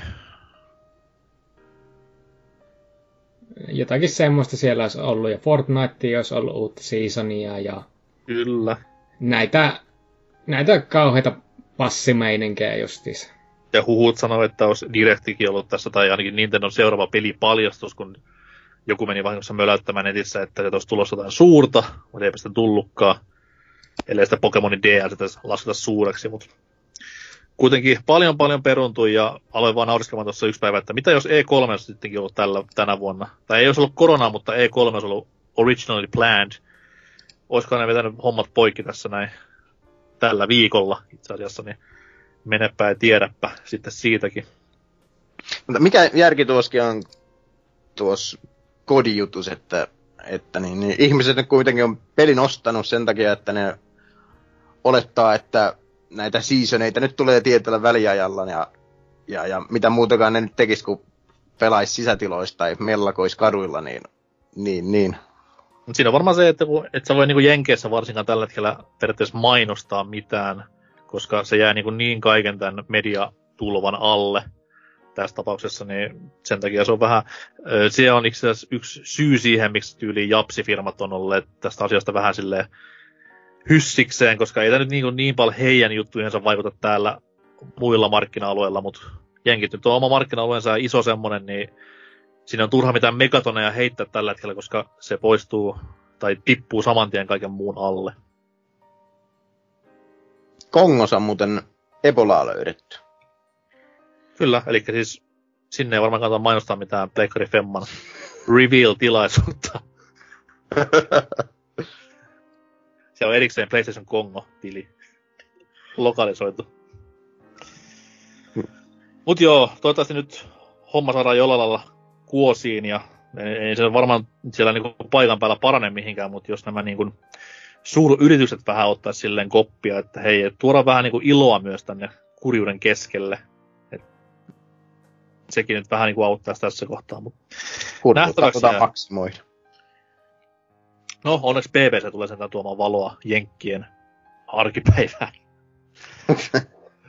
Tehdään me tässä kohtaa sillä, että siirrytään pää, pääaiheosioon. Pelikerhoa on jälleen luvassa, mutta tehdään sille, että heitetään hakala tästä viiksestä helvettiin.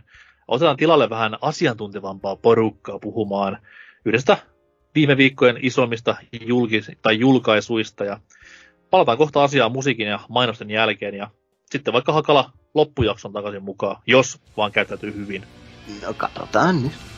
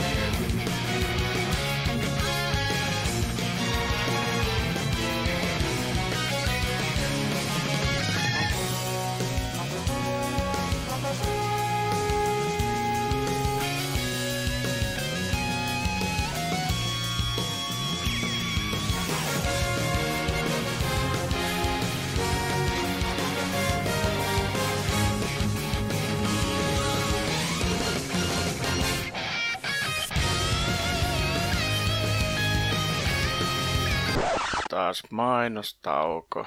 Oletteko koskaan miettinyt, miltä nämä mainosten tekemiset tuntuu sunnuntai-aamuna kello kuusi?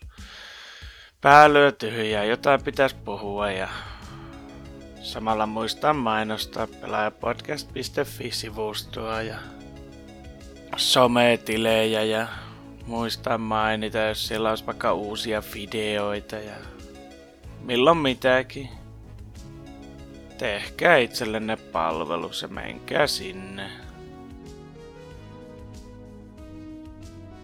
Ja näin ollaan päästy pakollisten pahojen alta tämänkertaiseen pääosioon. Kalenteri näyttää pelikerhoa, joka siis meinaa tuttuun tapaan sitä, että otetaan tiiviimpään käsittelyyn yksi enemmän tai vähemmän tuore videopeli. Ja puhutaan siitä ummet ja lammet, lopuksi tietty antaen semmoinen ultimaattinen arvio siitä, että onko se peli ylipäätään edes hyvä. Öö, pelikerho-osioon on tähän jaksoon valittu semmoinen 10 vuotta vanha uunituore tapaus Xenoblade Chronicles ja tarkemmin sanottuna vielä Definitive Edition. Mitä tämä kaikki tarkoittaakaan, niin se tullaan tässä näin puhumaan läpi seuraavan tunnin viiva vuorokauden aikana, että ottakaa hyvä asento. Tällä kertaa ollaan pyritty messiin myös hieman erikoisosaamista, tai jos haluaa käyttää termiä erikoisempaa osaamista, niin senkin haluaa tai voi sanoa tuolleen. Joten esitellään erikoisvierat ensin, jotka meikäläistä ja serkkeriä tulee tänne osaamisellaan ja tiedollaan kyykyttämään. Öö, aiemmistakin jaksoista tuttu Nintendo-sivuston, eli Fintendon pääpamppu, Grande Hefe, direktööri, nimimerkki Jenkku. Päivää, olen täällä vaikka kukaan ei pyytänytkään. Come on, älä ole tommonen. Aina olet tervetullut, kun puhutaan nipa-asioista. Sitten on myös tuoretta lihaa PPC-linjoilla, eli ennen kuulmatonta ääntä meidän linjoilla, mutta olet varmasti kuullut jossain muussa asiayhteydessä. Mies, jolla on ihan oikeita, ihka oikeita pelaamiseen liittyviä maailman ja Suomen ennätyksiä hallussaan. Eli meillä on siis oikeasti videopelaaja täällä kerrankin paikalla, huhhuh. Öö, ja mies, jota titulerataan kylillä maan kovimmaksi Xenoblade Chronicles faniksi. Se nähdään kohta. Mutta tervetuloa, öö, mä en nyt en tiedä, käytetään termiä tube-persona, Zone VD. No niin, kiitoksia, kiitoksia. Halusin tunkea itteni tänne, kun täällä puhutaan Xenobladeista. No, sanotaan, että Puskaradio kertoo vaan, että ottakaa tuo, se tietää paljon, ja sitten kun katsoi miehen Twitchin vodeja, niin oli se, että no, kyllä tuo näköjään ehkä tietää pikkaa sen tästä aiheesta. Aavistuksen. Onko nykyään sitten tota tittelirivistöön, pistetäänkö sinne speedrunna ja tupe staran viereen, vai onko se vielä vähän tommonen harrastus? No tota, mä oon nyt vähän vakavammin alkanut speedrunaamaan tuota Super Mario Bros. 3, kun sitä aiemmin kaikki mun pelit on ollut vähän sellaisia omia lapsuuden suosikkeja, jotka taas ei kovin isoa suosiota koskaan nauttinut. Ja mä en tiedä, ehkä siitä vähän tullut myös sellaista tietynlaista päänaukomista aina, että no, tää pärjää vaan tällaisissa pelissä, mitä kukaan ei edes pelaa. Niin sit mä ajattelin, että no okei, no kokeillaan nyt kerrankin tällaista kunnon kilpailuista peliä. Otin sitten se Super Mario Bros. 3 ensin tavoitteeksi Suomen ennätys. Se tuli sieltä suurin piirtein kuukauden treeneillä. Ja nyt sitten tarkoitus olisi, että heti kun pääsen tästä Xenobladein jälkeisestä hyvä peli masennuksesta pois, niin sitten olisi tarkoitus lähteä jahtaamaan ihan sitä maailmanennätystä siinä. Mutta tota, onhan se vielä niinku tosi sille harrastusmuodossa, mutta selkeästi Twitchissä speedrunit on se, mitä eniten multa tykätään kahtoa. Mutta toivoisin kyllä, että kylillä musta puhuttaisiin esimerkiksi, niin kuin sä tituleerasit tuossa, että Xeno, Suomen isoin Xenoblade-fanaatikko, mutta kyllä se vielä tahtoo olla toi YouTubettaja Zone VD, mistä eniten kuulee kylillä. Mulle, mulle sä aina ikuisesti se talentin ilmaveivaaja. Oh, shit. Totta kai, joo. Se on, se on sit ihan OG-meininki, mutta siitäkin on, mitä sitä, kaksi, ei vaan 11 vuotta. Käsittämätöntä. Miten No se on venhe, melkein yhtä vanha kuin meidän pääosion peli tällä kertaa, että se on niin vähän samassa linjoissa sitten. Mun pitää, kans, mutta, kans mun kertoa vielä nippelitietoa, että meillähän on y- yhteistä historiaa Johnin kanssa, vaikka hän ei välttämättä sitä tiedäkään, mutta me opiskeltiin samaan aikaan tulla... Muista, että tämä on lapsilta sallittu podcast. Joo. opiskeltiin samaan aikaan Lapin ammattikorkeassa eri puolilla taloa kylläkin, mutta äh, tämmöistä. Aa, Aa mi- mitä linjaa sä opiskelit? Vai menikö off mä olin- ihan insinööri. Okei, okay, mä olin liikunnanohjaaja. Mm. Me voidaan Serkrin kanssa lähteä pois tästä, että olette kahdesta hoitaa homma loppuun. Ehdottomasti. Tota noin. Pitäisikö mun tuntea sut? Öö, ei, ei tarvi. No hyvä. Ei tarvi. anyways, anyways. Mutta siis hienonta, hienonta tässä koko storissa on se, että kuitenkin SMP3 on Avattiaralla yksi maailman suosituimpia ja eh, ehkä kiivaimpia noita speedrun communityjä ja ylipäätään speedrun elementtejä, koska siinä on niin paljon eri settejä, että on just niin kuin 100 prossaa, All Forts, jne, jne, niin sulla oli ö, ihan pelkkä vaan niin kuin alusta loppuun. Joo, se on toi any percent. Pieni prosent kyllä. Joo, kyllä. Että, kyllä varmaan sitten, kun sitä on tullut treenattua, niin voi jotain muitakin silleen huvikseen kokeilla jotkut ajat kellottaa, mutta kyllä se Warpless eniten kiinnostaa, että se on ehdottomasti kiehtovin, koska Super Mario Bros. 3 on tosi paljon autoscroller-kenttiä, missä siis ruutu itekseen liikkuu, ja Mm. se on vaan sellaista tylsää, joten mä koitan välttää, että niitä ei olisi hirveästi, joten Warpless on aika hyvä, siellä on vaan ilmalaivat sitten. siitä on nyt tullut se moodi olemassa, eh, missä niinku nämä autos- autoscrollerit on ihan niinku staattisia kenttiä. Äh, joo, mä oon Että seuraillut... Flower Powerin sitä. Mitch pelaa sitä. Joo, mä oon itse just kattonut Mitsiltä niitä, niitä vetoja siitä. Että se on kyllä kiehtovaa, miten omasta lapsuuden suosikkipelistä ollaan tällainen kilpailu saatu aikaan, niin ehdottomasti varmasti tullaan vielä monta monta vuotta pelaan tuota. Niin, siis Ukkohan nyt pelannut mitä kuukauden vähän yli ja maailman top 20 näin niinku vaatimattomasti, niin No vielä 30, olisiko se ollut sija 26, mutta se aika vielä niin paljon parannettavissa, että kyllä sinne top 10 lähdetään pyrkimään.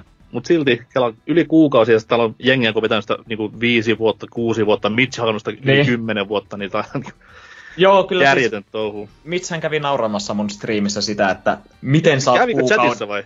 Joo, mehän ollaan, me ollaan paljon juteltu Mitsin kanssa tässä viime aikoina. Niin tota, se tota, kävi just naurskelemassa sitä, että mä oon kuukaudessa päässyt sinne, mihin se pääsi viidessä vuodessa. Mutta totta kai mun on ollut helpompi lähteä tähän, kun kaikki strategiat on ollut valmiina jo esillä kaikkialla, niin käytännössä pitänyt vaan omianne itselleen ja tehdä sitten se hyvä aika. Et mä oon päässyt helpolla toki, mä en ole ollut se pioneeri tuon pelin kohdalla ainakaan vielä. No, totta toikin, mutta sitten taas kuitenkin se mekaaninen suorittaminen, se on se vaikein osuus kuitenkin loppupeleissä, niin No joo, totta. Mutta ehkä se, päästä. taas, ehkä se taas näkyy siinä, että Mario 3, muistaakseni se oli ensimmäisin peli, mitä mä en koskaan pelannut, eli kolmevuotiaana, joten se on se, yksi niitä pelejä, joka pitää ainakin kerran vuodessa pelata läpi, yleensä useammankin kerran, joten kyllä niinku, se on iskostunut aika hyvin selkärankaan. Kyllä, kyllä. Ja Mitchille toki niinku hullut peukut, koska jos Ukko on niinku pelin grande hefe ja silti niinku pääsee sieltä niin sanotulta marmorivaltaistumeltaan ihan meidän tavallisten pullisten chatteihin kehumaan, niin on kyllä hyvä, hyvä mies kaiken puoli.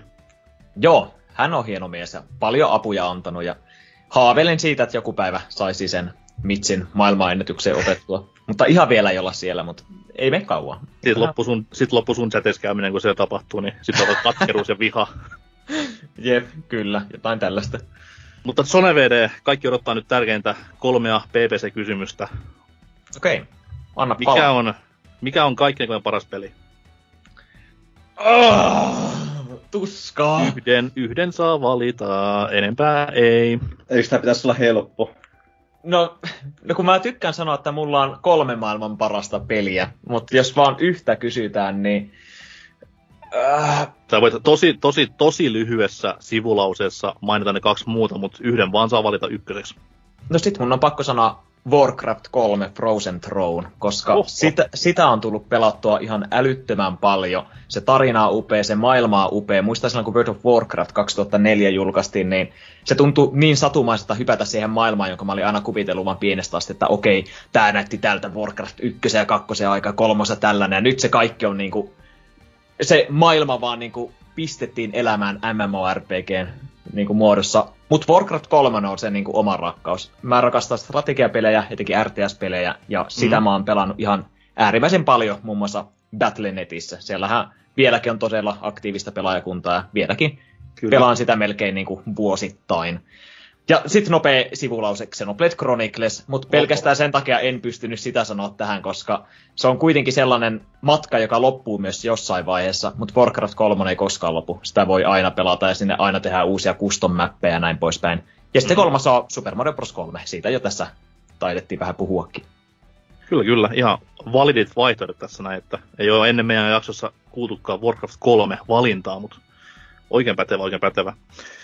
Kakkoskysymys. Mikä on kaikkien aikojen paras pelikonsoli? Ja only one ring to rule them all on jälleen kerran sääntönä. Okei, no tähän on Aut- se- autiosaari, yksi konsoli messiin, mikä? Kyllä se on Super Nintendo. Ai. Se täytyy olla. Koska siis Super, Ai, ai, Nintendo, ai, ai. Super Nintendo on aivan maagisia platformer-pelejä, mutta se mikä mun kohdalla sen nostaa yli on se, että jotenkin se grafiikka on piikannut siinä, että esimerkiksi ajatellen JRPG-pelejä, jotka on uskomattoman hyviä SNESillä, niin ne näyttää oikeasti todella hyvältä. Ne on kestänyt aikaa paljon paremmin kuin sit vaikka joku Nipakus 4 aikaiset grafiikat, koska ne alkaa jossain vaiheessa alkaa näyttää niin aika teräviltä ne kulmat niin sanotusti, mutta Mm. mm.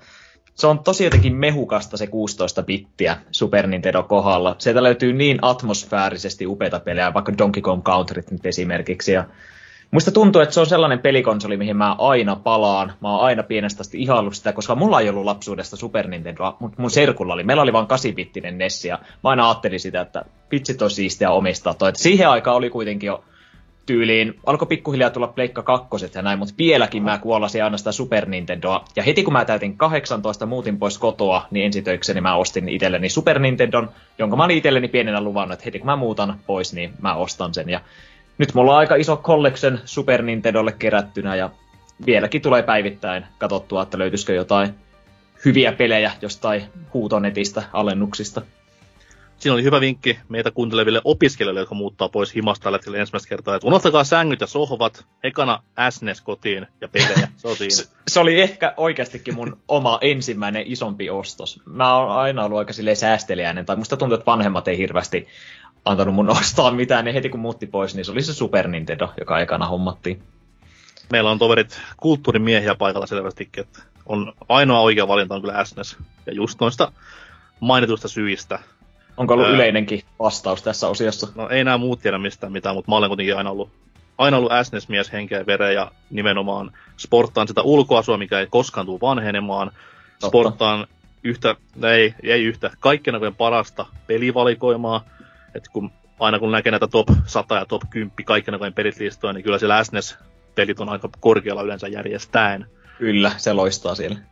Niin ei sitä, ei sitä voi niinku vaan kun rakastaa ja rakastaa, rakastaa. Se on niin hieno vempain. Ainoa on jo tuollainen puhdas pelikonsoli. Pleikkari ykkösessä oli jo CD-soitin häiritsemässä meininkiä. SNESissä on pelkkä fucking kasettimurulipaikka, power-nappia, eject-nappula ja resettiä, se on siinä. Kyllä. Ai, Ja se oli niin myös- satisfying aina laittaa se kasetti siihen tuhannen konsolin, kun se pystyi siihen päälle laittaa, ei tarvinnut sinne Nessin sisään alkaa tunkemaan sitä. Mm. Ja SNESiä pitää myös kiittää ihan kulttuurihistoriasta, koska öö, laite, mikä toi pelaamisen vähän niin kuin valtavirtaan, eli pleikkari, sitä ei olisi koskaan olemassakaan, ellei SNESiä olisi, niin myös Sony-fanipojat kiittäkööt meitä kuningaskuntalaisia tässä näin. Sitten se vaikein kysymys tässä peliaiheisessa podcastissa. Mikä on kotipaikkakunnan kovin menomesta?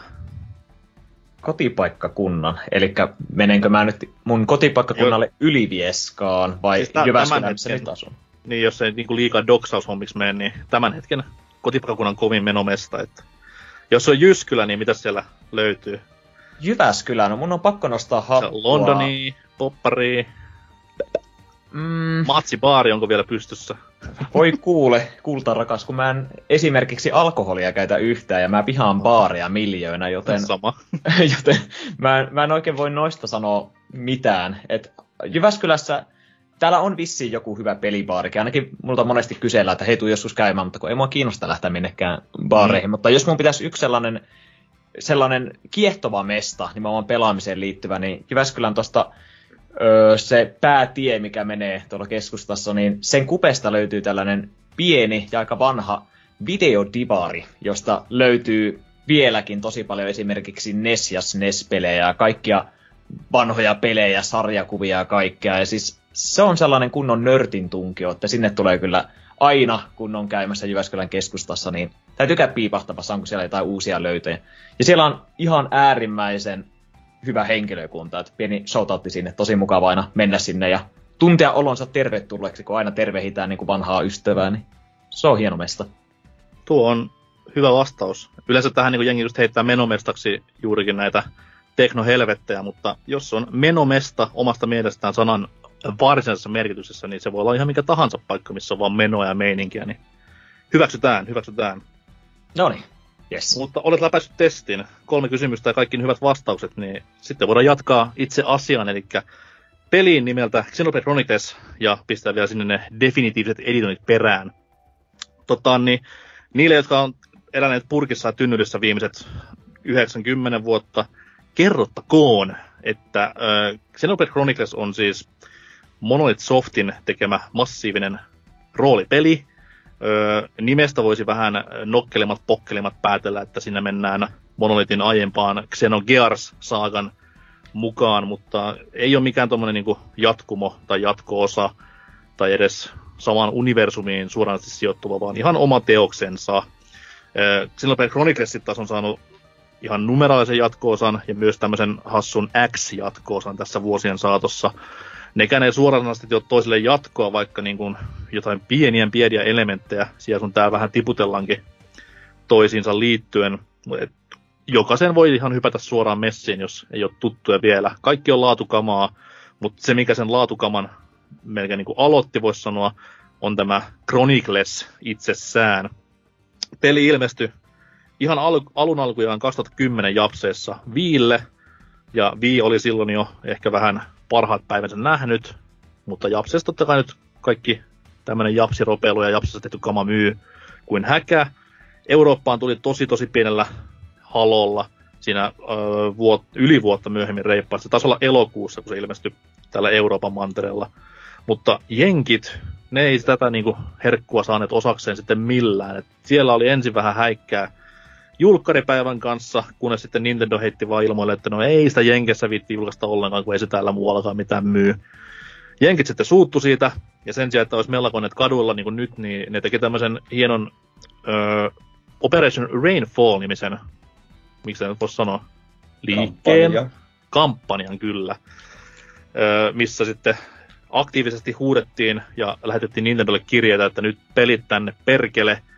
Ja tähän Operation Rainfallin liittyy vahvasti kolme tämmöistä Viin loppuaikojen hyvinkin, hyvinkin japsihenkistä roolipeliä.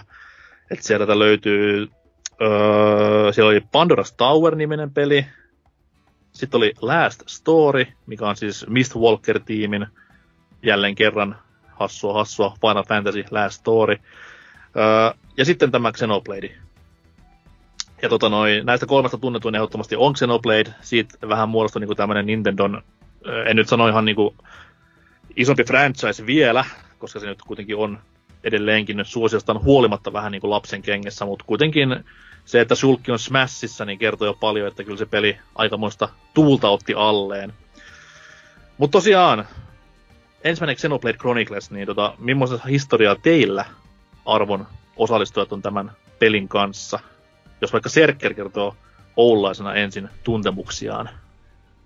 No joo, mä muistan kun tämä aikoinaan tuli ja sitä tuli arvosteluja ja oli vielä siihen aikaan niin nuori, että kun joku sanoi, että joo, tuo 130 tunnin RPG, niin teki vaan mieli enemmän ampua itseänsä päähän, kun alkaa pelaamaan. Minkä takia en sitten pelannut sitä julkkarissa ollenkaan. En edes käynyt kaupassa kattelemassa, vaan vasta sitten myöhemmin, kun se nousi kulttisuosioon, niin lainasin kaverilta, jolla se sattui löytymään ja alkoin hakkaamaan viillä. Meininki oli ihan hyvää, mutta siinä tuntui olevan jotakin semmoisia vähän niinku huonompia kohtia, varsinkin nämä sidequestit rasautti rusinat oikein tosissaan.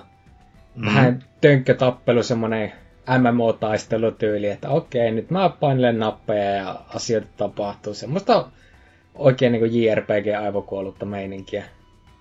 Semmoinen, mihin me tyhmät länkkärit ollaan mitenkään totuttu. Just näin, ja siihen aikaan se sitten oikeastaan jopa jäikin siitä siitä syystä justissa, että kun on semmoinen perfektionisti, että jokainen sidequest piti suorittaa heti samoin tien kuin se tuli, niin se tarkoitti sitten, että joihinkin alueisiin jäätiin kiinni aika tiukastikin, kun Miten mä Sakki. pääsen ton 85 levelin mörön ohi? Vitsi, mä oon ite 6 levelinen. Mitä tässä on vikana? No, semmoisia ihan selviä tappauksia ei nyt sentään, mutta että kyllä sitä aina yritettiin kikkailla jotenkin kaiken ohi. Niin se sitten tuli dropattua siinä 30-40 tunnin kohilla, mikä jo tuntuu niin aika pahalta, että eikö se ole sama nyt vaan jatkaa loppuun, mutta ei, ei pystynyt. Mikä sitten niinku sun historia muitten, muitten sadan pelien kanssa? Et ää, Xn iso fani oot ainakin. Joo, sitten X kun saapui, niin sen, en tiedä, mu- en muista ollenkaan mistä syystä mä ostin sen heti julkkarissa. Oliko mä vaan, että aah, saakeli, tässä on jotakin mekkoja, joilla pääsee taistelemaan. Se luultavasti Mm. oli mulla se perimmäinen syy. Ja sehän olikin sitten ehkä yksi edelleenkin lempipelejä, niin ihan vaan sen takia, koska siinä se maailma on niin avoin ja se on niin tutkittava. Se on siitä syystä jo loistava peli, vaikka tarinapuoli onkin sitten kärsii paljon enemmän verrattuna tähän ensimmäiseen ja toiseen osaan. Mm, se on ehkä niinku mun mielestä enemmän tommonen eniten MMO-mainen näistä kaikista peleistä, että siinä se tarina nimenomaan on niin pienessä osassa. Ja sivuhahmotkin on, no, ne on sivuhahmoja. Mm. Niillä ei ole, nyt ole sen ihmeellisempiä olemuksia, vaikka jotkut hahmot onkin selvästi parempia kuin toiset ja hauskempia kuin toiset, mutta että se, se on edelleenkin täysin pinttyneenä muistoon, kun tulee viimeinkin se, että no niin, nyt nämä voit avata skellin, ja sitten se käydään suorittamassa, että saa lisenssit siihen, ja se oli aivan loistava. Sitten tulee vielä se lentopakkaus skelleille, joka oli siis niinku tajunnan räjäyttävää, kun ensimmäisen kerran lähti lentelemään, ja vaan näki kaiken sieltä ylhäältä. Wii U nyt ei ole mikään maailman kauneimman näköinen konsoli, tai ei grafiikka ole mitään maailman kauneimman näköistä, mutta kyllä se tajunnan räjäytti jo silloin. Se on totta kyllä, se on hauska, että peli kuitenkin markkinoitiin tosi paljon sillä mekha-aspektilla, ja sitten luuli, että heti alusta asti pääsee mylläämään monolitin huikeassa maailmassa, mitä se on rakentanut taas sillä omalla enkinellään, mutta paskat, että siinä venattiin monta kymmentä tuntia sitten vasta päästiin, mutta kyllä se sen arvostakin oli se fiilis. Se, se tuntui saavutukselta, joka niin, on niin, siis kyllä. enemmän ihmi, tai pelien tekijöiden pitäisi ymmärtää se asia, että saavutuksien pitää tuntuakin siltä. Mun mielestä se peli meni vähän pilalle oikeastaan siinä kohtaa, kun ne mekat aukesi, koska mun mielestä se oli niin siistiä kävellen tutkia niitä kaikkia metsiä, mitä siinä oli, mutta sitten kun mekat sai, niin sen jälkeen se niin jäi taka-alalle se kävellen tutkiminen. Se meni vähän siinä vähän. Mut se, se, on vähän sama mitä kaikissa japsiroolipeleissä, että kun ensin mennään overworldissa jalan, mutta sitten saadaan joku tämmöinen ilma-alusta ja vastaava, ja sitten se muuttuu vähän niin kuin se overworldin rooli ei ole niin iso enää siinä kohtaa. Siellä ei pelätä mitään, niin se vähän nihkeytyy. Mutta mun mielestä oli vähän sama vaan, mutta tuommoisessa 3D-muodossa. Toki siinä oli sitten niitä tiettyjä alueita, joihin joko päässä hy- hyvin omituisella hyppö, hyppelyillä tai sitten vaan sillä lentämällä, niin ne paikat, jonne pääsi vaan lentämällä, niin nekin sitten oli omia kokemuksia. Yleensä sieltä aina tuli turpaan kanssa hyvin lujaa, että joku superbossi vaan ilmestyy paikan päälle, että jaa, sä olet vähän aikaisessa tänne näin. Mitä sitten kakkonen? No, kakkonen nyt pelasin, osin senkin heti julkkarissa ja pelasin kyllä ihan mielellään läpi, mutta ei, ei se nyt niin paljon sytytellyt kuin nämä muut osat nyt tälle myöhemmin voisi sanoa, että se en tykännyt niistä hahmoista oikeastaan lainkaan. Okei. Okay. Miten sitten Zonevedellä? Xeno, Xeno niin ensikosketukset. Olitko ihan alusta asti kelkassa vai 3DS-osassa vasta ensimmäistä kertaa? oh god, onneksi en sentään. Mutta tota, no siis onhan se, on, onhan se siistiä, että 3DSlle se saatiin, mutta onhan se, niin kuin, jos se piillä näytti jo hivenen rumalta graafisesti, niin ei se 3DS ainakaan parantanut sitä. Ja hei, huom, New 3DS, eli rautaa piti olla siellä taustalla potkimassa peliä. Kyllä. Mutta siis tota, mulla oli oikeastaan se kosketus Xenoblade, että silloin kun se julkaistiin Euroopassa, niin mun pikkuveli aika nopeasti sen osti. En oikeastaan tiedä, mistä se oli sen nähnyt, mutta se kiinnostui siitä, se pelasi sen läpi, ja viimeiset varmaan neljä vuotta se vaan hoki ja hoki ja hoki mulle sitä, että sun täytyy pelata tämä peli, se on maailman paras peli. Ja se on aina vähän nihkeä, jos joku tulee sanomaan sulle, että joku on maailman paras peli, niin yleensä se eka ö, niin kuin vaistonomainen reaktio on se, että se ei voi olla niin hyvä peli. Se jotenkin ihmismieli typerästi kääntää se heti negatiiviseksi, että se ei voi olla hyvä. Ja sitten jos sä alat pelaamaan sitä, sä koetat koko ajan nitpikata sieltä niitä surkeita asioita. Kyllä. Mutta tota, sitten jossain vaiheessa mä otin sen hommaksi, ja mulla kävi se, mikä varmaan käy melkein kaikilla perus Xenobladein aloittaneilla, että se seikkailu suurin piirtein Bionis Legissä, eli täällä missä Gaurplaneit soi, niin suurin piirtein siellä loppuu sen takia, että se maailma avautuu yhtäkkiä niin paljon, että se on vähän overwhelming kokemus se kaikki, mitä siinä valmiiksi jo pyörii.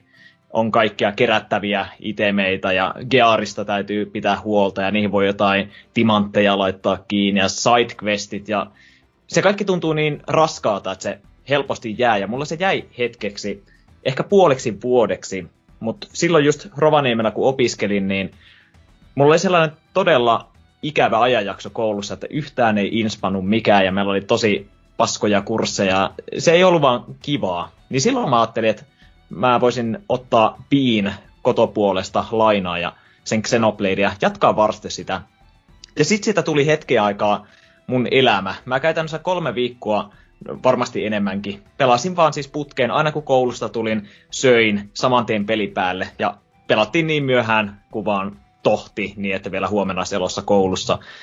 Ja siis sille pelille on syntynyt mulla niin valtava tunneside sen jälkeen. Se oli jotenkin niin voimakas se, etenkin siinä vaiheessa, kun peli oli läpäisty, että et mä en voinut keskittyä mihinkään niin kuin moneen kuukauteen. Mä koko ajan katsoin niitä upeita katsiineja uudelleen ja uudelleen ja kuuntelin sitä musiikkia, mikä on tajuttoman hyvää. Se main team siinä pelissä oli niin koskettava mulle ja etenkin siihen aikaan nähden, mitä koulussa silloin menee näin, että se sai mut aina itkemään. Mä en pystynyt ikinä kuuntelemaan sitä biisiä. Nykyään mä pystyn kuunnella se ilman, että se niin herkistää, mutta siitä vaan nousi niin voimakas, tärkeä peli itselle, että se on pysynyt ihan loppuun asti kyllä meikällä. Ja sen jälkeen mä itsekin sitten kokeilin muun muassa tota Xenoblade Xää, josta äsken puhuttiin. Mm. Se on loistava peli, mutta juurikin se, että se ei ollut niin tarinapainotteinen, niin se ei sen takia mulla ikinä maaliasti, maaliasti mennytkään, vaikka mä kyllä sanoin sitä, että se pitäisi loppuasti vetää, että se on ihan vörtti. Mutta se on vielä sellainen, että otetaan seuraavaa inspistä ihan niin kuin tämä originaalin kohdalla. Ja Xenoblade 2, se oli kans sit sellainen, ja niin kuin Xkin, että julkaisupäivänä se piti hommata. Pelasi loppuun asti, ja siis ihan maagisen hyvä pelihän sekin on. Mutta mulla oli mm-hmm. ehkä sama kuin, sama kuin tuossa äskenkin mainittiin, että mäkään ihan hirveästi fiilannut niitä hahmoja. Et sieltä ei oikein noussut sellaisia omia suosikkeja. Plus, että se ääninäyttely oli aivan karsia alusta loppuun asti. Et mun piti koko ajan vähän niin kuin miettiä, että okei, tämä on tosi upeasti tehty skene. Tai tosi hyvä, jos ton Rexin, eli päähenkilöääni, olisi hivenen parempi. Eli se häiritti mua alusta loppuun. Ja myöhemmin mua kaduttaa se, että mä en pelannut sitä japani äänillä, koska japani äänet on aivan sairaan hyvät. Niillä on kunnon All Stars ääninäyttelyporukka siinä, jotka on tehnyt paljon isoja rooleja esimerkiksi animeissa tai muissa peleissä. Ne kuulostaa sika hyvältä, ja sillä tapaa Xenoblade 2 olisi pitänyt pelata, kun taas Original Xenoblade, siinä ääninäyttely on ihan uskomattoman hyvää. Mä tykkään niin paljon sitä britti-englannista, koska se sopii tollaiseen fantasiamaailmaan musta täydellisesti. Se kuulostaa jotenkin satumaisemmalta kuin se ihan perus jenkki-englanti. Et mä fiilasin se... sitä peliä täysin. Serke rauhoittuu sitten siellä. Nyt ihan pidät kieles kurissa. Anna mun nyt sanoa, anna mun nyt sanoa, come on. Sano nätisti, sano nätisti. Kyllä Xenoblade pitää pelata englannin kielellä. Se, se on niinku ainoa... Sitten ei mitään, okei. Okay. Mä aloin raivoamaan. Ei, kun oli just mainitsemassa, että Xenoblade on ainoa JRPG, joka oikeasti pitää pelatakin sillä englannin kielellä. Joo, ja mä oon samaa mieltä sun kanssa, että etenkin ekalla pelikerran se täytyy, koska esimerkiksi taisteluiden jälkeen ne heittää toisilleen uniikkeja dialogin pätkää välillä, jotka syventää niitä niiden välisiä suhteita. Jos ne heittää ne japaniksi, niin et sä kätsää niitä. Siellä on pieniä kivoja nyansseja, mitä sä haluat kuulla. Mutta nyt myöhemmin, jos mä uudelleen pelasin Xenobladein niin kakkosen, niin pelasin kyllä japaniksi ihan vaan, että cutsceneista saa vielä kaiken enemmän irti. Ja joo, se, siinä olet kyllä ihan täysin oikeassa, että Rex ja Mytra oli itselle ne, jotka oli sille koko ajan korvia raastavaa, mutta sitten taas oh. siellä löytyy esimerkiksi tämä Malos, jonka englanninkielinen ääninäyttely on ehkä yksi parhaimmista äistä ikinä. Joo. Ja sen ainoa toinen iso tämmöinen rokkis, missä se on ollut mukana, on Tuomas Veturi. Eikä! Joo. oh god, loistavaa. Ja kyllä juurikin nämä kaksi samaa mua ärsyttää, että nimenomaan kaksi ehkä niin kuin eniten näköisellä olevaa hahmoa, eli Rex ja Pyra kautta Mytra, jos tämä nyt spoilerina voi ottaa, mutta kuitenkin. Oh-oh. niin, niin, minkä takia just kaksi eniten esillä olevaa hahmoa pitää omata surkeimmat ääninäyttelijät, koska joillakin sivuhahmoillakin oli aivan uskomattoman hyviä suorituksia. Mutta miksi juuri päähahmo pitää olla ne, jotka eniten raasta koko pelikokemusta? Se oli ikävä. Eli 10 10 ei sittenkään, vaan 4 10, koska päähahmoja äänet. Näin se menee. Ehkä suurin piirtein. Mitäs Kenkula sitten? Historia? Öö, no, mä olen se petturi, joka on pelannut ensimmäisenä sen New 3DS-version. Tota... No hei, vois, vois olla huonomminkin Wii Uun Virtual Console-versio. Pääsi, että sen on pelannut. Niin, no joo, mä, en muista, mä taisin jostain hakea sitä viiversiota silloin, kun se tuli, mutta se oli ihan hirveässä hinnoissa, tai sitä, sitä ei löytynyt Sitten ikinä tuli mistään. yksi painos vaan Euroopassa niin. tai lännessä ylipäätään. Joka paikassa itse asiassa ylipäätään vain yksi painos, niin joo. se oli sitten siinä. Joo. Mutta sitten tota, joo, mä taisin arvostella alun perin. Mä en muista, oliko silloin vielä IGNllä hommis, mulla ei taisin olla, niin arvostelin sen pelin. Tässä sen jälkeen tota, tykkäsin tosiaan kovasti, että mun mielestä niinkö, no se varmaan olisi yksi viin parhaita pelejä, jos olisin sillä alustalla sen pelannut, mutta ei se 3D-sekään niin, se oli ihan kiva silläkin tota, kuitenkin pelata, että pitää kuitenkin käyttää propsit, että se on pystytty ylipäätään porttaamaan sille alustalla, vaikka se nyt vähän mm. pikselemössä onkin välillä, mutta tota, jos sanoa, niin että teknisesti se 3DS-versio on ehkä niin vakuuttavampi kuin vaikka tämä Switch port, Switch-porttaus Definitive Edition, että niin kuin, mua se hämmästyttää oikeastaan niin enemmän graafisesti kuin tämä Switch, Switch, Switch-peli.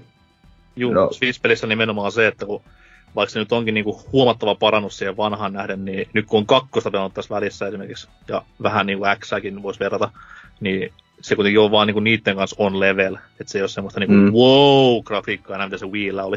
Ja ilme- ilmeisesti tässä Switch-pelissä, niin siellä käytetään myös näitä SD-tekstuureja ympäristössä, jos on muuallakin vähän Twitterin vielä. jo pari kuvaa ö, hedelmistä, mitkä oli vähän niin kuin Fire Emblem Three Houses-tasoa, että perkele Nintendo, ette te vaan opi.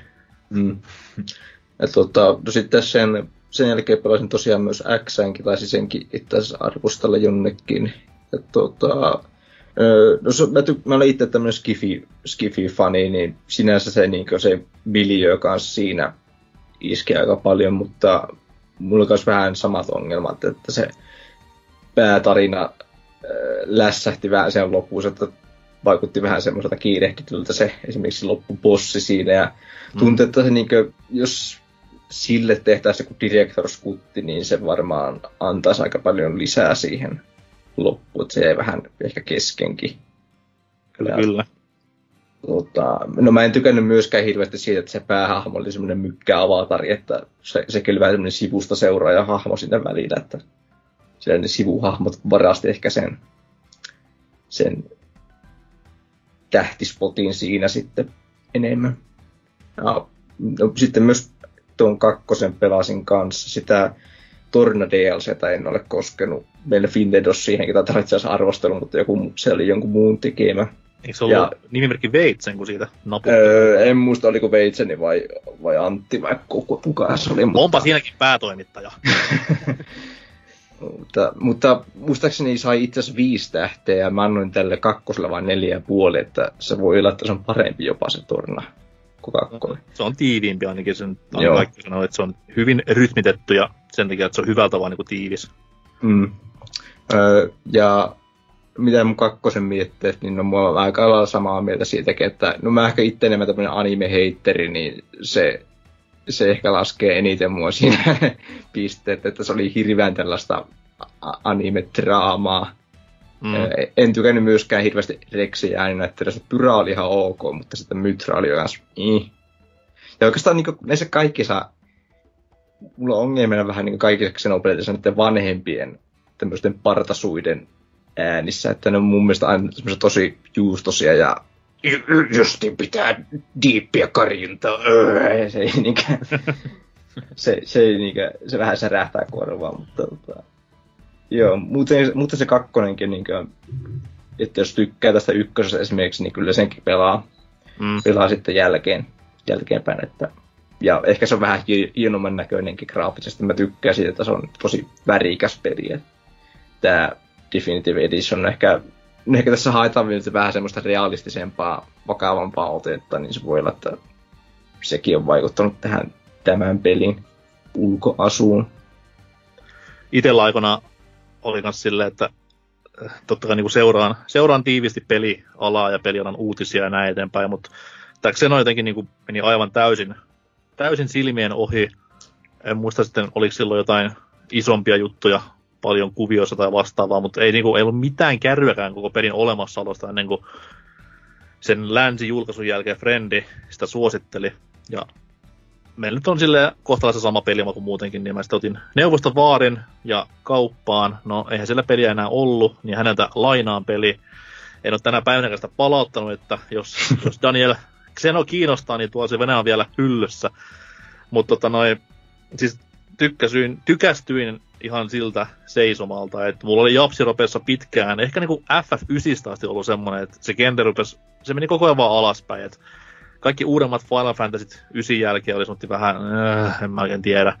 Ja ei genre niinku muutenkaan saatu mitään hirveästi, äh, ei uusia tuulia, mutta ei myöskään hyviä tuulia mistään. Et tosi harvassa oli hyvät japsiropet siinä koko 2010, 2000 niinku, 2010 ylipäätään.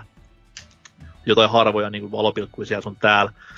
Mutta tää sitten oli semmonen, että vaikka se ei ollutkaan niinku niin perinteinen japsirope, mitä on tottunut pelaamaan, niin siinä oli niin paljon tuommoista itselleen ns. uutta, mikä toi semmoista niinku uutuuden viehätystä, mutta tarinallisesti ja hahmojen kannalta ja näin se oli puhasta japsiropea, mitä on kaivannut tosi paljon. Et hyviä sivuhahmoja, eeppinen maailmanpelastusjuoni ja näin eteenpäin, niin kyllä, kyllä tykkäs, kyllä tykkäs. Ja sitten vielä kun sitä sillä viileivän pahtimella hakkas, niin oli leukalattiassa jatkuvasti, kun näki vasta graafista ilotulitusta, että silläkin konsolilla voi peli näyttää näin hyvältä. Ja se maailma oli silloin jotain niin kuin aivan käsittämätöntä. Että en tiedä edelleenkään, miten ne sai puristettu sen kaiken, varsinkaan 3DSlle, mutta siis myös Viille tässä tapauksessa. Et nyt kun on hakannut niin Monolithin Breath of the Wild-maailmaa ja Xeno X ja Xeno 2, niin ei sitä niin paljon arvosta, mutta silloin se oli niin kuin ihan älytön.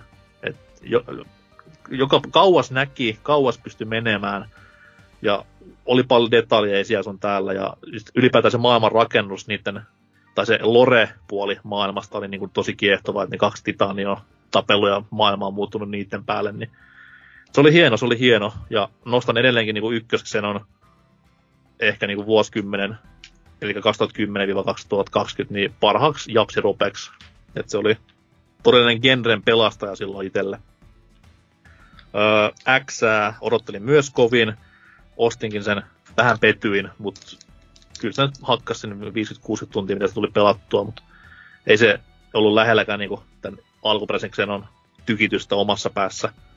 Ja kakkonen se taas niin kuin paransi huomattavasti mun mielestä Xstä, ja oli silloin ilmestyessään tuli tosi hyvän paikkaan, koska Odyssey oli vähän silloin pelattu jo Switchillä, ja jouluksi piti jotain hyvää pelattavaa saada, niin kyllä Xeno 2 hoiti sen homman äärimmäisen hyvin, ja äh, mitä nyt, just se Genkun mainitsema vähän liiallinen anime ittenkin särähti tosi monessa paikkaa, mutta paljon oli kivoja hahmoja, äh, maailma oli erittäin hieno, vaikka se ei niin siisti loreltaan, mitä toi ykkösen. Että en oikein koskaan päässyt siihen lentävien mörrimöykkyjen maailmaan käsiksi niin paljon, mutta ihan hyvin kuitenkin skriptattua kamaa. Ja totta kai se isoin lemppari, eli Tiger Tiger minipeli, se on, se on edelleen niin kuin hienonta, mitä Switchillä on koskaan ollut, niin siihen meni useita kymmeniä tunteja.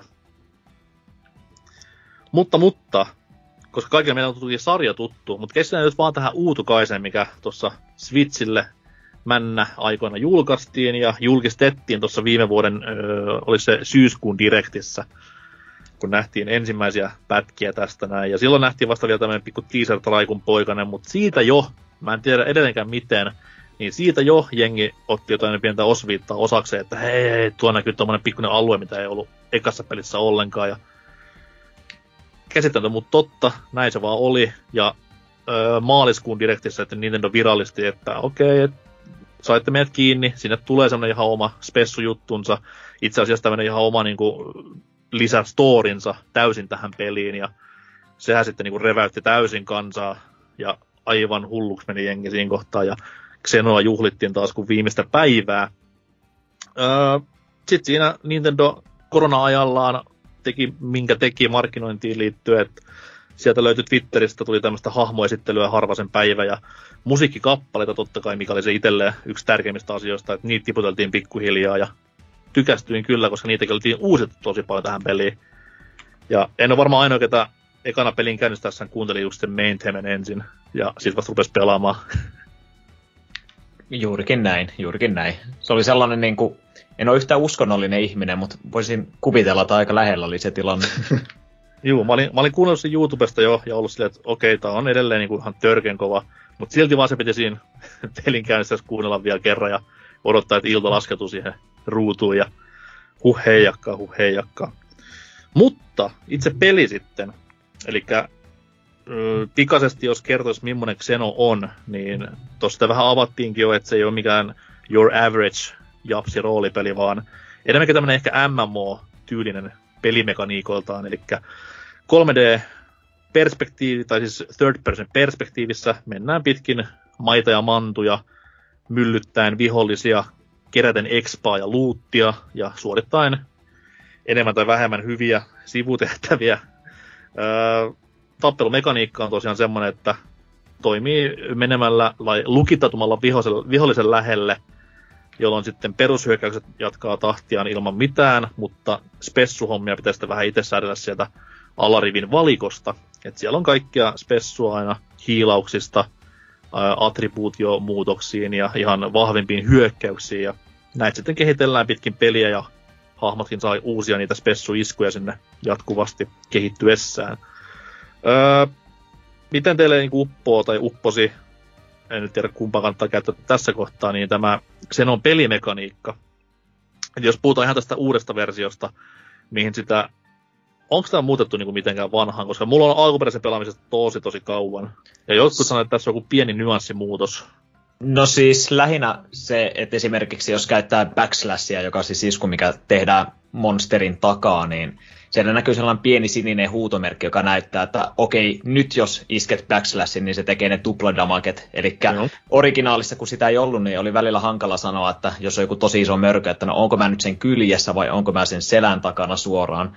Et se oli sellainen oikein kiva tarvittava muutos, mutta en ainakaan itse ole huomannut mitään muuta. Ehkä jotkut pienet animaatiot tai jotkut on vähän tehty selvemmäksi, tai jotain tyyli, jos teet jonkun taikaiskun, niin, niin ehkä niitä oltiin hivenen jotain juttuja hiottu, mutta en osaa sanoa, aika samanlainen se oli kuin originaalissa. Tässä tuossa kyllä. sivussa näkyy, aina kun, tai no, se on oletuksena ilmeisesti päällä, että aina kun käyttää jotain tämmöistä hyökkäystä, on joku sivuefekti, että se tekee jotain debuffia tai jotain muuta, niin siinä Mm. voi sitten pistää paussia ja sitten lukea, että mikä se buffi on, mikä on uusi juttu tässä, että ö, mulla esimerkiksi vähän siinä, siinä alkuperäisessä pelissä, niin tota, sitä, siinä ei hirveän hyvin selitetty näitä. Eli Drake ja mekani- Tople ja nämä näin. Niin, ja sitten kaikki myös, kaikki enchantment ja Joo. mitäs muita, blaze, blaze buff ja kaikki tällaiset, niin se voi siinä taistelun kesken voi sitten painaa miinusta ja lukea sen kuvauksen. Se alkuperäisessä ei mun mielestä hyvin, kovin hyvin selitetty näitä esimerkiksi Monado arttejakaan, että siinä oli joitain semmoisia parit eka bossit, oli semmoisia, missä mulla oli vähän vaikeuksia niin ymmärtää, että mitä sehän piti tehdä, mutta kyllä niin tässä se aika niin suoraan melkein sanotaan, että, että jos bossilla on tämä kyky, niin käytä tätä, ja sitten se niin peli olettaa, että sä muistat, muistat sen sitten myös myöhemmissäkin. Eli voidaanko puhua tämmöisestä eh, quality of life Kyllä. päivityksestä vai ihan kasualisoinnista? Ei, kyllä se quality of life, joo. Joo. Enemmän. Oliko alkuperäisessä samanlaista tutorial-sektionia, joka on nyt tässä, että se on siis hyvin, hyvin, hyvin kattava verrattuna mihinkään, mitä on muuten nähnyt. Musta tuntuu, että, tai siis oli, mutta musta tuntuu, että siinä oli jopa enemmän niin kuin sitä informaatiotulvaa, mutta tässä oltiin ehkä vähän karsittu jotain niitä turhimpia juttuja ja pysyttiin enemmän siinä täysin asiassa, että tosiaan teet shield artin, kun tällainen tulee. Et musta tuntuu, että se oli hivenen selkeämpi, tai sitten mä vaan muistan väärin se originaalista. Joo. Joo, mutta itsehän otti heti pois sen, sen, sen että näkyy siellä sivussa, että nyt on tämä debuffi päällä ja nyt on tämä debuffi päällä, kun se koko ajan tuli sinne, että ensimmäisen kerran sen kyllä tarkistaa, että okei, tämä tekee tätä näin, mutta joku bleed, ei sun tarvitse tietää, käy tsekkaamassa joka viisi sekuntia, että mitä se tekee.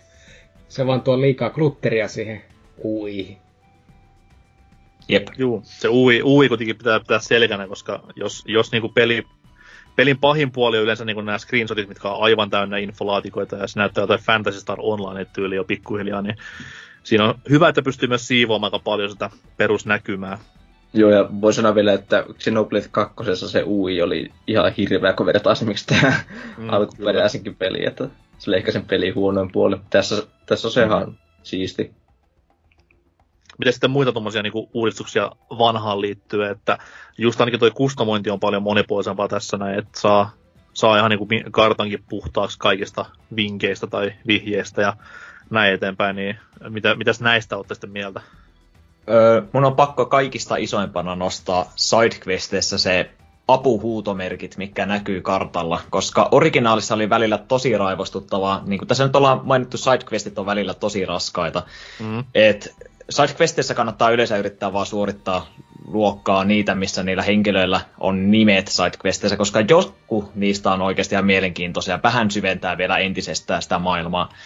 Mutta sielläkin on toki paljon roskaa. Mutta originaalissa oli tosi nihkeä, jos saat joltakin tehtävältä, hei käypä juttelemassa tällaista Jussi-nimistä Noponia tuolla ö, jossain Bionis Legissä. Ja sit sä meet sinne ja muistat, että ai niin tää peli on aivan jäätävän iso, niin sulla ei ole oikein minkäänlaista sellaista suuntaa annettu, että mihin, mihin se voisi sijoittaa. Et välillä siellä lukee, että suurin piirtein tällä alueella, mutta välillä nekin on tosi päättömiä, että se ei oikeasti edes ole, että se on enemmän toisen alueen puolella siellä Bionis Legissä ja näin, että välillä mulla meni just joku kaksi tuntia, että mä vaan löysin sen oikean henkilön, ja sitten se questi jatkuukin siitä sille, että nyt seuraavaksi sun täytyy löytää taas uusi henkilö. Ja sitten mm. taas ehitään koko mannut ja mantereet, että mistä se löytyy se kaveri. Että toki nämä huutomerkit vähän tekee sen, että ne questit on tosi nopea niin kuin juostavissa. Et mähän nyt pelasin ton pelin tosiaan tasan seitsemän päivää läpi, ja silti mä teen enemmän sidequesteja, kun mä oon tehnyt sillä viipelikerralla, kun meni lähemmäs 200 tuntia. Et se todellakin nopeutti pelaamistahan äärimmäisen paljon, mutta samalla siinä helposti tulee vähän sellainen grindaus-elementti, että sä teet kerralla kaikki Colony Ninein tehtävät, ja sä itse asiassa saat tehtyä ne yllättävän nopeasti, koska sä pystyt aina vetää lähimpään landmarkkiin, eli käytännössä teleportata lähemmäs sitä destination pointtia, ja sitten mm. vaan käyt sleijaamassa sieltä ne möröt ja tehtävä on valmis. Mutta kyllä mä mieluummin silti otan tuon nopeutetun version kuin sen äärimmäisen hitaan, mikä oli originaalissa. Joo, mä kans, mä kans tykkään tästä, että mulla vähän sinne alkuperäisessä iso ongelma oli ehkä se, että mä jäin muutamassa bossissa mä olin tosi alilevelinen, koska mä en tehnyt niitä sidequesteja ja tällaisia. En hirveästi tykännyt grindailla ylimääräistä siellä, mutta niin kuin, tässä ne tulee paljon helpommin vastaan, niin ne tulee myös tehtyä. Ja sitten tulee myös pysyttää tuossa tasokaton mukana tavallaan. Joo, itsekinhän justiinsa, kuten mainittiin, että on semmoinen perfektionismi, niin ne tehtävät, jos sä sanot, että käy keräämässä viisi omenaa. Alkuperäisessä oli täyttä helvettiä, kun ne on aina ympäri ämpäri karttaa ja jotkut tietyt niitä antaa ja jotkut ei anna. Ja mun muistaakseni niissä on vielä random chance, että tuleeko sitä vai ei. Niin tässähän mulla räjähti heti tajunta, kun mä katsoin, että ai tässä saa laitettua merkki, että seurataan tätä questia. Kaikki kerättävät esineet paukahti siihen mapille, että pystyy lähteä hakemaan niitä, niin siinä vaiheessa mä päätin, että tämä on niinku se parempi versio, sanoa mitä sano. Ja ylipäätään niinku se, että kun nämä huutomerkit on siellä mapissa, vaikka punaisella, milloin ne on sitten taas, ne, ne on active questeja, mutta ne on semmoisia, kun sä voit tehdä siinä äkkiä, kun menet kuitenkin ohi, niin ne on myös nopeuttanut sitä hommaa tosi paljon, että nyt jos menet niitä viittä omppua keräämään ja matkan varrella näet punaisen huutomerkin, että hei tuollahan toi mummelikeni kanssa mun piti puhua 60 tuntia sitten tässä pelissä, niin hoidetaan sekin alta pois. Niin just tämmönen pieni nopeuttaminen kyllä on, on tosi hyvää siinä pelissä. Öö, mitä sitten muita? Tuossa noin ennen kuin aloitettiin nauhoittamaan tätä osiota, niin Time Trialeista oli pientä, pientä puhetta täällä näin, niin mitä sitten niistä mieltä? Eli time trialit pääsee, no pääset myllyttämään vihollisaaltoja haastetilassa ja saat sitä palkinnoksi hyvää luuttia, niin mitä mieltä? On turhaa roskaa vai kivaa no, mitä, tekemistä? Mit, mitä mä muutaman niitä olen nyt tehnyt, niin eipä, eipä sen taida paljon muuta, kun saa jotain pari erikoisitemiä sieltä palkaksi, jos vetää ne A-renkit niihin, että siinähän on sitten niinku kaksi eri vaihtoehtoa, että voi vetää joko sillä omalla partylla tai sitten tämmöisellä rajoitetulla, jossa peli määrää, että sun pitää pelata tietyllä, tietyllä hahmolla ja tietyllä arteilla tää, okay. tää läpi. Mä oon vaan omalla partilla hakannut. Joo, siinä on se täpi, täpi toinen, josta voi hakea lisää sitten. Te, muuten ei sillä mikään hirveä ihminen. Mutta pitää, pitää muuten sanoa vielä tuosta tasokaton mukana pysymisestä. Tässä on myös mukana tämä NS Casual Mode, että jos sä häviät tarpeeksi monta kertaa bossille, niin se peli ehdottaa, että lasketaanko bossin tuota, tuota, tasoa. Niin jos ei tykkää sitä grindaamisesta yhtään ja haluaa nähdä vain tarinan, niin se on esimerkiksi vaihtoehto. Ei, ei, ei, ole, ei ole tarvinnut kyllä itse kertaakaan vielä toistaiseksi käyttää sitä. Niin piti muistaakseni... Kekku, että me ollaan niin HC-pelaajat, eihän meillä semmoista koskaan tuu siihen ruuduun. Mutta muistaakseni x mä käytin jossain bossissa tuota tason pudotusta. Mm. Kyllä, kyllä. No ehkä tämmöisen pelin on niin tarviikin tuoda tommosia pieniä pienen niin kuin helpottamisia, että Fire Emblemille se auttoi maailmanmainen nousemisen, niin ehkä nyt tässäkin sitten vähän kevennetään taakkaa ummikoilta niin sanotusti. Mm. Öö, olisi muita mitään merkittävää, mitä ei mainittu niin kuin uudistusten puolelta vielä tässä definitiivisessä versiossa?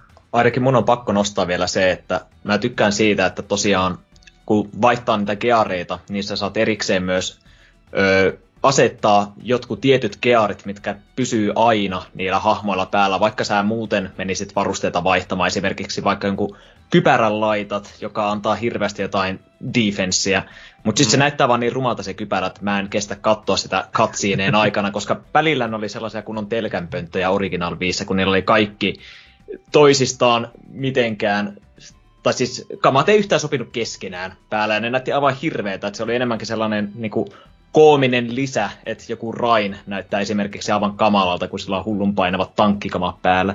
Niin mm. siitä tykkäsin paljon, että sait niin kuin, määrittää hyvät vaatteet päälle ja ne ei sitten kans vaihu, vaikka muuten oikeasti gearit siellä taustalla vaihtuu. Ja koko, peli, koko peli voi pelata kalsareissa, jos haluaa. Nimenomaan. Mä oon näitä pelaajien niin first world issues tällä hetkellä, että kunhan vaan se lemppari kama pysyy päällä välianimaation aikana. Millään mulle mitään väliä. Toi, toi, toi, no varmaan se niinku, nyt ehkä se isoin elefantti huoneessa, eli siis se grafiikka tässä tapauksessa, mikä oli jo kaikissa peli ennakkomatskuissakin selkeästi parempaa, mitä vanhassa. Okei, pari konsoligeni tässä oli välissäkin, että olisi huolestuttavaa, jos ei näin olisi, mutta mitäs mieltä ulkoasusta? Et onko se niin, niin hyvä, että voidaan puhua nyt oikein definitiivisesta versiosta vai jääkö jotain vielä kaivelemaan pikkuhiljaa? Ainakin itsellä oli sillä se, että ö, tämä näin Breath of the Wildin ja muiden monolithin pelien jälkeen se ei enää niin paljon säväytä, mutta kyllä se niin on maailmaankin itsessään tehty jotain pientä hienosäätöä, että esimerkiksi mun mielestä piirtoetäisyys näyttää paremmalta kuin vanhassa. Ja luonnollisesti hahmoteksturit on ihan toiset planeetalta tässä tapauksessa, mutta olisi teillä mitään ongelmaa tai ylistystä aiheeseen liittyen? Mä ainakin itse tykkäsin siitä, että ne tarpeelliset muutokset oli tehty, eli ehdottomasti hahmothan eniten niin kuin sai tästä itselleen, koska Kyllä. se mitä mä niin kuin arvosti Original 5 oli se, että vaikka ne näytti tosi rumilta ne hahmomodeelit, niin silti cutsceneissa uskallettiin käyttää tosi rohkeita kasvotzoomeja tällaisia, jota voisi kuvitella, että niitä nimenomaan vältettäisiin, koska ne näyttää todella läheltä vaan äärimmäisen rumalta. Mm. Mutta tässä tilanteessa se nyt paid off, koska nyt kun ne oli remasteroitu ne hahmot, niin kuin mitä ne näyttää graafisesti, niin se palveli tosi kivasti cutsceneissa ja välillä oltiin jotain pieniä ilmeitä tai jotain muita vivahteita korostettu tässä remasterissa, että se oli musta todella kiva lisä. Ja sitten nimenomaan tämä maailma, miltä se niinku näyttää. Esimerkiksi yöaikaan muutama lokaatio näyttää Xenobladeissa aivan uskomattoman hyvältä, että välillä tulee vaan seisottua fiilistellen musiikkia ja kateltua sitä taivasta, miten tähdet kimaltaa siellä ja vähän jotain revontulia tai meteoriittisadetta näkyy, niin näissä asioissa ehdottomasti palveli, mutta kyllähän siellä vieläkin on, niin kuin, näkyy niitä teräviä, ikäviä kulmia, että esimerkiksi jotkut tekstuurit saattaa luonnossa näyttää melkein täysin samalta kuin viillä. Mutta ne nyt on tosiaan pikkujuttuja, että ne ei ainakaan itseä silleen häirinny. Mm. Ja toki sitten hahmojen vaatteissa, niin katot pelkästään puseron helmaa, niin kyllä se näyttää huomattavasti heikommalta kuin sit vaikka ne kasvot, jotka selkeästi on tehty paremmiksi. Juu, toi se pientä. Hyvin mainittu toi, että se niin maailmassa näyttää varsinkin yöaikaa, että Shuttle Marshissa esimerkiksi itsellä on mennyt muutama tunti ylimääräistä, kun on vaan hämmästellyt sitä niin kimalusta, mikä siellä ruudulla näkyy. Ja totta kai ottanut dunkkuu sitten saman tien ylilevelle sitä möröltä, kun tulee selästä, mutta nyt on pikkujuttuja tässä kohtaa. Mutta vihollis, vihollista, jota, vihollisten puolelta graafinen ilme olisi mun mielestä voinut olla parempi, että näihin niin kuin jättimörköihin mun mielestä grafiikka on purrut hyvin tämän definitiivisen version myötä, mutta sitten taas niin kuin rivimonsut mun mielestä näyttää vieläkin ehkä pikkasen ankeelta tai tommoselta, öö, miten sä sanois, ei, ei niin selkeiltä. Et, en tiedä, onko he niin kuin tehneet niihin niin paljon isoja muutoksia, mutta ainakaan ei oman silmään iskenyt silleen, että taas nyt definitiivistä kamaa näiden kanssa. Mä luin jonkun haastattelun tästä jos en nyt ihan väärin muista, niin taisi olla alkuperäinen suunnitelma olla heillä, että he tekevät uusiksi vain näiden pelattavia hahmoja tämmöisten päähenkilöiden ulkaisut, mutta sitten siellä oli jotain innokkaita työntekijöitä, jotka sitten niin kuin, aikaa riitti, niin he tekivät sitten vielä erikseen näitä vissiin mekhonita ainakin tekivät uusiksi, mutta sitten täällä just näitä jotain örkkejä ja oravia ja tämmöisiä, joita ei ole, ei ole ö, käsitelty HD-tekstuureilla aikaa riitti töissä. Eli siellä on oltu niinku 22 tunnin sijaan 23 tuntia vuorokaudessa töissä, et Joo. hyvä duunia ja, pojat. Ja ei, ollut, ei, ei, ei tainnut olla vielä myöskään mikään semmoinen hirveän iso tiimi, että kai siellä on jonkun Breath of the Wild 2 kimpussa sitten suuri osa sitä monolitilta tällä hetkellä. Ai ai ai. Mun täytyy sanoa se, että eniten mä hämmästyin siitä, että jo valmiiksi täydellistä soundtrackia lähdettiin remasteroimaan. Koska siis se on... pyhän hävästys vai kulttuuriteko? itänsä kulttuuritekoat. Kyllä ja. vieläkin joitain original mä enemmän preferaan, mutta siis ihan käsittämättömän hyväthän noin remasterit on, että ne ei todellakaan jää kalpeaksi originaalien edessä. Et jos joku nyt ekan kerran pelaa Xenobladea, niin se on mulle oikeastaan yksi se hailee kummat soundtrackit se laittaa, koska senkin voi optionsesta vaihtaa, että voit pelata original soundtrackille. Mm. Mutta siis tälleen kun on kuunnellut kuoliaksi asti kaikki ne biisit ja tiedät ihan kaikki pienet huilut taustalta, pienet jutut, mihin normaali ihminen ei kiinnitä huomiota, niin oli tosi fressiä kuulla uudelleen äänitettynä ne biisit. Ihan käsittämättömän siistä, että ne näki aikaa siihenkin. Juu, itellä oli myös sellainen fiilis, kun tässä ilmoitettiin aikoinaan, että biisit tehdään isoksi osaksi uusiksi, niin oli silleen totta kai heti defenssit päällä, että ei saa koskea, että on niin hyvää, mutta sitten sen huomasi, kun peli pelas, että tonne, mä en lähtenyt mitään niin asettamaan tuosta valikosta mitään vielä, vaan noin pelin soljua eteenpäin, ja siinä kohtaa, kun sä et huomaa, että siinä pelissä on päällä orkkis tai uusi, niin mun mielestä siinä kohtaa se on onnistunut siinä nimenomaan, että okei, jos se toimii, niin silloin sitä ei, se ei ärsytä ollenkaan, eikä sitä mene vaihtamaan tai katsomaan, että onko tämä nyt uusi vai vanha versio, niin hyvä, hyvää duunia tekevät sen tiimoilta. Uh, ja kuitenkin saa valita siinä molempien välillä, niin ei kai. Mä vielä myös yllätyin siitä, että saa erikseen valita vapaan maailman musiikit ja sitten tai, tappelumusiikit. Joo. Se on aika mielenkiintoinen erittely, mutta mikä siinä? Mä toivon myös, että olisi ollut asetus, että jos taisteluaikana se on vaikka You Will Know Our Names, joka on siis aivan huikea biisi, niin se, että jos sut mörkö lyö maahan, niin se musiikki ei vaihtu siksi öö, musiikiksi, jossa otetaan vähän pataa, tai jos sä muuta tulevaisuutta Monadolla, niin sitten se musiikki muuttuu sellaiseksi intensiiviseksi pärinäksi, vaan mä toivon, että olisit voinut laittaa sellaiset, että musiikki ei keskeydy tai vaihdu kesken battlen, vaan se saisi sit soida vaan se niin kuin, pääpomotappelumusiikki siinä taustalla. Mm. Se oli aina sellainen pieni nihkeä puoli musta, että välillä sitä Juvel Norne, missä ei päässyt sinne niin kuin minuutista eteenpäin kuunteleen, kun aina se kerkesi kesken kaiken vaihtua toiseen.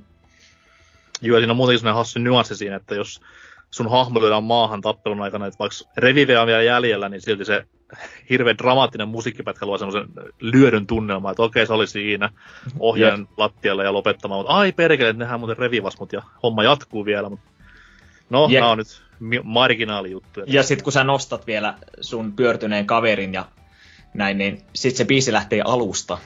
Mm. Ja sitten on se, että aah, no toivottavasti nyt päästään siihen minuutista eteenpäin kuuntelemaan biisiä. Jälleen kerran tippuu 10 kautta 10 sinne 3 kautta 10 näillä hommilla. Jumalauta, mitä te ajattelette oikein siellä? Kyllä. Öö, mennään vähän harmalla alueelle pelin juoneen. Me kolme muuta ollaan sen verran tissiposke, että ei ole vielä tätä uutta versiota ihan finaaliasti päästy. Jone VD kuitenkin kertoi, että lopputekstit on rullanneet jo. Oletko päässyt tätä kuuluisaa uutta chapteria hakkaamaan yhtään? Öö, joo, totta. Tosiaan tämä on ehkä maailman surullisin flexaus, mutta mä oon pelannut siis päivässä 13 tuntia Xenobladea nyt seitsemän päivää. No, sä voit tulla meidän Animal Crossing jaksoa ja kysyä, että mikä noita ihmisiä vaivaa. Voi kuule, mä olin siinä Animal Crossing junassakin, joten mulla ei ole kovin terve elämä ollut nyt karanteenissa. nyt se pitäisi niinku ryhdistäytyä. Et nyt on niinku eka päivä sen jälkeen, kun Xenoblade on läpi, ja täällä mä oon taas puhumassa tästä pelistä. Joten ei tää hyvä hyvin asia, Hyvä asia. Kyllä. Mutta siis tota, öö, mä aloitin streamissä myös ton Future Connectin mm. nyt, ja mä oon pelannut sitä ehkä niinku, ehkä kolme tai neljä tuntia. En ole siis vielä päässyt pitkälle, en tiedä juuri mitään siitä. Et tällä hetkellä ensinnäkin se on siisti fiilis, että saadaan olla uudella alueella. Sen Bionic Soldierin musiikki on tosi kova. Muistaakseni alkuperäisessä piti olla lokaationa Bionic Soldier, mutta jostakin syystä se scrapattiin pois ja sitä ei käytännössä näy pääpelissä muuta kuin yhdessä cutsceneissa pieni vilaus, joka aina ennen hämmens Original Vita pelatessa, että mikä on tämä lokaatio. Tätä ei varmasti ollut pelissä. Mutta ilmeisesti datamainoksissa on löydetty, että Bionic Soldier löytyy keskeneräisenä jostain sieltä Viinkin pelistä. Siis Mut... siitähän nimenomaan nämä tarkkasilmäisimmät oli siitä julkisuustraikusta huomanneet, että hei, nyt ollaan siellä datamainin alueella. Joo, hei. kyllä. Ja itse olin, joo, ite olin kans kyllä yksi heitä, joka spottasi saman tien että nyt ollaan Bionic Soldierilla. Mutta tota, siis tällä hetkellä... Eikä premissi on siis se, että siinä on, siinä on vuosi eteenpäin Orkispelin lopusta, kokkö. Joo, vuosi eteenpäin sijoittuu. Et siinä no. saadaan vähän niin kuin, öö, yhden partimemberi, eli Meliasta vähän enemmän vielä irti, että et mitä lähtee Melia tekemään nyt vuosi sen jälkeen. Et pelin pelanneet tietää, että sillä on sinänsä merkittävä rooli myös tuossa pääpelissä, ja Mm-hmm. se ehkä jää vähän aukinaiseksi, että mikä sen kohtalo nyt on sitten pelin läpäisemisen jälkeen, niin ootan innolla, että mihin se menee, mutta tällä hetkellä totta kai, koska mä poden sitä pääpelin jälkeistä masennusta, koska se peli on niin hyvä, että mä vieläkin niinku kuuntelen koko ajan soundtrackia ja koitan päästä yli tästä, että hyvä peli on nyt viimein ohi, niin tää on ollut sellainen kiva pieni laastari, mutta nimenomaan laastarilta se tuntuu, että se ei ole vielä ollut mitenkään kovin maata mullistava ja muutamia Twitter-kommentteja joiltain sen pelanneilta on lukenut, että ovat olleet hivenen pettyneitä, että vielä en toki siitä tiedä, että minä kun on niin iso Xenoblade fanaatikko, niin saattaa olla, että mä nautin yllättävän paljon siitä. Tai sitten se nimenomaan tuntuu siltä, että no, tää oli vähän ylimääräinen, mutta joka tapauksessa uutta sisältöä, niin totta kai otan sen niin kuin positiivisesti vastaan. Juuman kanssa vähän sama silleen, että kun Tornaa kehuttiin kakkosen tiimolta silleen, että se on niinku erinomainen jatkuma koko sille Lorelle ja Storelle, ja siellä on mukana myös niinku niin paljon uusia elementtejä vielä, niin että Future Connect olisi vähän semmoinen vaan, semmoinen pieni jälkiruoka, mistä röyhtä se kerran ja se on sitten siinä. Joo. Mutta toi- Mut jälleen kerran, että jos vaan peli, peli kelpaa ja luvassa on muutama lisätunti samaa, mitä ole ennen jopa koettukaan, niin ei luulisi niinku haittavan ketään, että semmoinen siellä on, mutta kun niinku liikaa lähde odottelemaan, niin Onko Joo. siinä se media niin enemmän sitten se päähenkilö vai onko sillä sul, sulkilla kuinka iso rooli? Koska mä en tästä, silloin kun viimeksi pelasin, niin mä en hirveästi välittänyt tuosta Melian hahmosta. Se Melia on ehdottomasti keskiössä niin settingiltä, mutta kyllä niin kuin yhtä paljon sulkoa esillä, että ne on niin kuin nimenomaan tästä pääpelin main partista kaksi ainoa hahmoa, jotka siinä on mukana. Et veikkaan, että olisi ollut tosi vaikea saada kymmenen vuoden jälkeen samat ääninäyttelijät tekemään roolia, joka on yksi mielenkiintoinen puoli, koska pääsee kuulemaan niin kuin pääpelin jälkeen, että miten ne ääninäyttelijät vetää Sulkin ja Melian roolin. Toki nyt Sulkin roolia ollaan kuunneltu Smashista ja vähän muuallakin. Se on päässyt tekemään Sulkin ääntä, mutta esimerkiksi tämä Melian ääni, joka on tämä, eikö se ole Jenna Coleman, joka on Doctor Whossa, kyllä. Niin se on ollut tosi kiinnostava kuulla, että miten se vetää Melian äänen. Että alkuun huomaa, että ne sen ekat äänitykset, mitä se on tehnyt studiossa, niin se vähän vielä hakee sitä ja sen helposti tunnistaa, että nyt on vähän hakusessa se, mitä Melia pitäisi kuulostaa, mutta kun se menee eteenpäin, niin se itse saa tosi hyvien otteen sitä uudelleen, ja se alkaa taas kuulostaa täysin samalta Melialta kuin se oli alkuperäisessäkin, joten se oli ihan hauska aspekti silleen. Eli ei ole niinku Doctor Who feimi noussut päähän Emmerdale vuosien jälkeen tässä näin. Ei, kyllä se ihan tuntuu vetävän täydellä rakkaudella, niin kuin ekassakin, sen rooli. Kyllä, kyllä. Ei lähdetä nyt niinku juonta sen enempää availemaan, jos joku haluaa naattia, naattia pelistä vielä täysin rinnoin, mutta voidaan äkkiä mainita silleen pelin premissistä, että tosiaan pelimaailma on tämmöinen kahden massiivisen jumaltitaanin muodostama ö, no, maailma niittyineen kaupunkeineen luolastoineen. Ja siellä sitten pahi, pahis mekhonisit, eli tämmöiset robottimaiset konetyypit, aiheuttaa hallaa ihmismäisille, mikä sen termi olikaan, mitä ne käyttää? Hom. Homma. Kyllä. Niin näille, ja sitten tapahtuu asioita, mitkä saa päähenkilömme Shulkin, tuttu muun muassa Smash Brosista, tosi raivoihinsa ja suunnittelemaan koston kierrettä ja lähdetään sitten hurjalle matkalle vähän tasamaan tilejä ja sillä matkalla kohdataan vaikka mitä kiinnostavia hahmoja ja tapahtuu vaikka mitäkin muuta juonta vähän eri suuntiin heittävää ja näin eteenpäin, mutta ihan tuommoinen siis perinteistä japsirope höttöä voisi sanoa, mutta kiinnostavien hahmojen myötä äärimmäisen kivaa juonta kaikessa perinteisyydessään. Öö, ehdottomia lemppareita ainakin hahmopuolelta itselleen on tässä uudessa versiossa ja vanhassakin, niin totta kai Riki pitää mainita. Eli Riki on Nopon lajin edustaja. Nopon on tämmöinen Xenopedin oma, voisi sanoa Moogle, eli tämmöinen maskotti, symppis, mörjäinen, millä on vähän outo puhetapakin myös siihen kaiken päälle vielä. Ja jokaisessa pelissä löytyy noponeita pilvin pimein ja yleensä myös sitten yksi näistä päätyy pelaajan hyväksi kaveriksi partui myös, ja Riki on tässä sitten se pelaajan yksi Nopon ystävistä. Sitten löytyy myös Shulkin lapsuuden frendiä, tuttu muun muassa meemeistä. Sitten äsken mainittu Melia, joka on tämmönen ylimystöprinsessa, tämmöisessä vähän niinku uskonnollisessa lah- tai meiningeissä, mutta sitten löytääkin oman polkunsa siinä tarinan aikana. Ja tämmöistä kaikkea perinteistä perinteistä, mutta erittäin hyvin skripta, erittäin hyvin skriptattua ja erittäin hyvin niin kuin esitettyä myös, että ääninäyttelyinen päivinen oikein mainittavaa kamaa. Öö, Kyllä. sano vaan. Ei, kun olin siis vaan sanomassa just siitä, että se mikä musta on hämmentävää, se, että ainakin omalla kohdalla öö, kaikki nämä partimemberit oli silleen tosi pidettäviä, koska musta tuntuu, että joka pelistä mä yleensä löydän ainakin muutaman omasta partista, jota niinku vihaa koko pelin ajan, mutta se oli sellainen parti, että se niinku jäi jotenkin tosi syvälle muhun. Että sen myötä esimerkiksi Sulk on noussut omaksi niinku lemppari protagonist, protagonistiksi ikinä. Et se on vaan hahmona sellainen todella niinku jalat maassa ja hyvin samaistuttava, ainakin, ainakin oman persoonaan löytyy paljon, miten voin resonoida sen kanssa. Ja en tiedä, musta se, se niinku vetää just joka oikeasta narusta mun kohdalla, kun sitten vaikka Xenoblade 2 ei jotenkin sano ihan niin samanlaista tarttumapintaa hahmoisti. Mikä, mm. teidän, mikä teidän tämmönen suosikki trio on, että millä kolmella hahmolla te pelaatte eniten? Sulkrain Sarla, varmaan aika yleinen. Siitä löytyy se... Se on, se on defaultti niin sanotusti. Niin, Depsi löytyy, tankki löytyy ja healeri löytyy, mutta mä itse tykkään aika paljon pelaa tota, tota, Rikiä tai Dunbania. Melian kanssa ihan jees, koska Melian toi tekoäly on niin huono, että mä en yleensä tykkää pitää sitä niin kuin yhtenä sidekickinä partissa. Joten jos Melia pitää olla partissa, niin sitten mä pelaan itse sitä.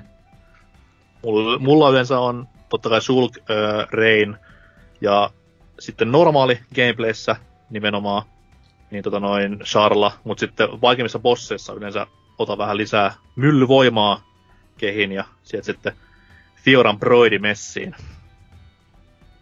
Itse pelaan Shulk, Dunpan ja sitten riippuen siitä, että jos on hikinen olo, niin ota rikine, tai sitten jos mä haluan pelata ihan läpäillä, niin ota reini, että saa kuunnella sitä ihanaa What a bunch of jokers! It's rain time! Joo, mulla oli tiellä reini aika paljon penkellä, että ainoastaan oikeastaan bosseissa käytän sitä tai sitten rikiä. Ja muuten mulla on ykkösä Dumpan tai Shulk. Sitten Charla on niin aina sitten se medikki siinä. On kyllä yllättynyt, että pidätte Charlaa, koska se on kuitenkin suhteellisen turha hahmo. Niin, mutta sillä on myös paljon niin kuin, koko partyä hiilaavia juttuja. Ja Joo, näin. mutta siinä vaiheessa, yleensä kun peli on pitemmällä, niin näitä enää tarvi hiileriä, koska nämä vaan tapaat kaiken niin äkkiä. Itellä on käynyt tällä lailla. Joo, siis itänsä mä kanssa allekirjoitan ton, että kyllä niin kuin ilman sarlaa pärjää aika hyvin, mutta väittäisin, että muutamissa, etenkin loppupuolella, jossain bosseissa, niin en ole keksinyt tapaa, millä mä pärjäisin ilman sarlaa, että siellä haluaa sen nopein hiilin, koska voi olla niitä bosseja, jotka melkein yhdellä iskulla yhtäkkiä pistää koko partin alas, niin sit on kiva, että on se heal around, joka kaikkia partimembereitä kerralla hiilaa voimakkaasti, niin se on joissakin battleissa hyvä, muuten kanssa kyllä preferaan, koska se hiilaus ei ole niin tärkeä, jos sulla on kovat agilitit taustalla, niin ne muutenkin väistelee kaikki iskut, niin ei tarvitse siinä vaiheessa nämä hiilereitä tosi hassu, että kukaan ei valinnut suosikkipartynsa Shulkin lapsuuden kaveri Fioraa. Mutta ehkä ei sitä sen enempää. Mm. tota noin. öö, jos ei niinku mitään muuta itse pelistä löydy, niin varmaan voidaan vetää tämmönen perinteinen loppukanetti siihen, että öö, Xenon Definitive Edition Switchille. Onko onko kaiken rahan arvoinen? Ajatellaan vaikka siltä kantilta nyt, kun tämä on uusi versio vanhasta pelistä, että pelin pelanneille tai sitten ihan pelin ummikoille, että lähtisitkö varauksetta suosittelemaan? Ainakin itse mä lähden suosittelemaan ihan kaikille, että Future Connect ei itsessään ole sellainen, johon kannattaa hirveästi ladata odotuksia, että se kannattaa sitten vaan sen pääpelin takia pelaa. Et omalla kohdalla riitti pelkästään se kasvojen kohotus graafisesti. Mm. Et Xenoblade Chroniclesin tarina ja ne hahmot on mulle ollut aina todella siis todella iso niin kuin, sydämen asiat. Aina rummutan sitä, että se on todella mielenkiintoinen musta alusta loppuun. Itelle se kolahti, ymmärrät, joillekin ei välttämättä. Saattaa olla vähän sellaisia JRPG-elementtejä, mistä ei välttämättä niin fiilaa, mutta suosittelen ainakin antamaan mahdollisuuden, joutuu ehkä vähän potkimaan itse, itseään niin persuksiin, että sä etenet siinä pidemmälle, koska se peli voi olla kieltämättä hiukan sellainen painavan tuntoinen, että tuntuisi helpommalta vaan jättää se kesken, mutta kyllä mä vähän tsemppaisin, että pelatkaa sitä tiettyihin pisteihin saakka, niin te alatte saamaan enemmän siitä juonesta kiinni, koska alussa sitä ollaan tosiaan aika ulapalla, että mihin tämä tästä voi oikein mennä, joten se on upea matka. Mun mielestä jokaisen pitäisi ainakin kerran kokea se, ja sitten jos ei vieläkään pidä, niin en tiedä. Sitten pitää jotain omassa persoonassa hakata uusiksi. Se on hieno peli. Mulle ihan 5 kautta 5. Tykkäsin älyttömästi. Mites Kenkku 3DS-version veteraanina? Joo, kyllä tämä on Definitive Edition on ehdottomasti se eh, paras versio tästä, että jos ei ole ainakaan aiemmin, aiemmin pelannut yhtään Xenobladea, niin kyllä tässä on aika semmoista herkkua, herkkua sitten tulossa, että tässä on tosi niin kuin tällainen hyvin rytmitetty juoni, että nyt niin kuin vasta kun jälkeenpäin niin kuin muutaman vuoden jälkeen niin kuin palannut tähän peliin, niin tässä oli, tässä oli hirveästi sellaisia niin kuin, pitkiä aikahyppyjä, esimerkiksi tietenkin jotain flashbackia tämmöisiä on, mutta ei ole mitään mm. semmoista, että, että yhtäkkiä hypätään kaksi kuukautta eteenpäin, ei, tapa, ei tiedä mitä siinä tapahtuu välissä, vaan tämä niin jatkuu ja jatkuu, jatkuu niin kuin, niin yöstä toiseen, sanotaan tällä tavalla, että Kyllä. se on tosi, tosi hyvin kirjoitettu. Että, kiva pelittää. Jos tosiaan kiinnostaa sarja, niin pelaakaa ehdottomasti. Tai jos hyvät Japanin roolipelit kiinnostaa ja ei ole semmoisia hirveästi pelannutkaan, niin kyllä tässä on kaikenlaista helpotusta ja muuta muuta semmoista, että aivan loistava valinta siihen. Joo, tämä kustomointihomma on tosi niinku, että se ei, ei niinku sido pelaajaa hirveän paljon, vaan ihan saa itse säätää asetuksista aika hyvin, että miten, miten peliä loppupeleissä pelaa ja kuinka helppoa se loppupeleissä onkaan sulle, niin siitä tosi jees. Mitä sitten Xenoblade Xn va- nimeen niin vannova serkkerä? Joo. Mun pitää kyllä suositella vähän varauksella. Oh-oh. Tää koska vaikka Xenoblade 1 tarina ja hahmot tosissaan onkin loistavia, niin ei nyt, ei nyt aleta vitsailla. Se kombatti on oikeasti aika paskaa verrattuna myöhempiin ossiin. no en nyt tiedä. Mä tykkään niitä ehkä tästä. Se on hyvin tylsä. Siinä ei ole mitään semmoista erikoisempaa. Siinä ei ole semmoista, mihin pystyy itse vaikuttamaan, niin kuin on overdrivea, sä saat rakentaa itsellesi luokan. Tai kakkosessa on ne pallerosysteemit ja tämmöiset. Se on hyvin alkukantainen, voisi sanoa, verrattuna niihin myöhempiin ossiin. Että enemmänkin, jos semmonen vähän tylsähkö MMO-kombat ajaa pois, niin ennemmin kokeilisin kakkosta tai Xää. Taas jos haluaa tosi, vaan keskittyä tarinan puoleen, niin sitten kyllä ykkönen on se peli, jolla kannattaa lähteä liikenteeseen. Mun on pakko tuohon kanssa sanoa, että mä aavistuksen on samaa mieltä siinä määrin, että muissaksenossa saattaa olla parempi se kombatti. Et joku joskus sanoi musta, että Xenoblade Chroniclesin kombatti on, se on liian hidas ollakseen mielenkiintoinen ja liian nopea, että ihan täysin ymmärtäisi, mitä kaikkea siinä tapahtuu ja mitä niin kuin pitäisi tehdä. Itellä ei ollut ehkä se se oma kokemus, mutta kietämättä siinä niin kuin loppupuolella vähän toivoisi, että vielä jotain lisää saisi siihen kombattiin. Et se tavallaan alussa hyvin tulee koko ajan juttuja lisää ja näin, mutta sitten siinä vaiheessa, kun ollaan jo loppupuoliskalla, niin vielä toivoisin, että se voisi vähän kehittyä jotenkin eteenpäin, se kombatti siitä. Että vähän jäin kaipaamaan, että tulisi niin kuin jotain lisää. Esimerkiksi vaikka Xenoblade X, mä tykkään, että ne artit pystyy sen jälkeen, kun se cooldown on kerran pyörähtänyt ympäri, niin se lähtee toiselle kierrokselle. Tai jotain lisää siihen vielä. Mutta itsestäänkin, kyllä mä tykkään myös tästä. Mutta voisi olla kovempi ilmeisesti mä oon sitten vaan tyhmä, kun mä tykkään eniten tästä kaikista yksinkertaisemmasta, että tässä ei ole mitään ylimääräisiä elementtejä tai mitään muita tällaisia juttuja. Tarkoittaa vaan, että tykkäät rauhallisemmasta tappelutyylistä, eikä siinä. Niin, eikö mm. tää niinku striimaa unelmapeli silleen, että vie hahmo vaan siihen lähelle ja lue chattia, jatka peliä. Voin allekirjoittaa. Kyllä. Oli tosi kiva kyllä striimata toi. Kerki saada chattia luki. Ehkä olisin just toivonut tähän Definitive Editioniin sitä, että olisi voinut vaihtaa hahmoa kuitenkin se kakkosesta löytyi ja en usko, en usko että se olisi ollut li, niin hankala tappelussa kesken vaan kaiken heittää sinne toiselle hahmolle, joka olisi taas tuonut niin ihan uutta näkökulmaa siihen tappelusysteemiin. Mm, pointti joo.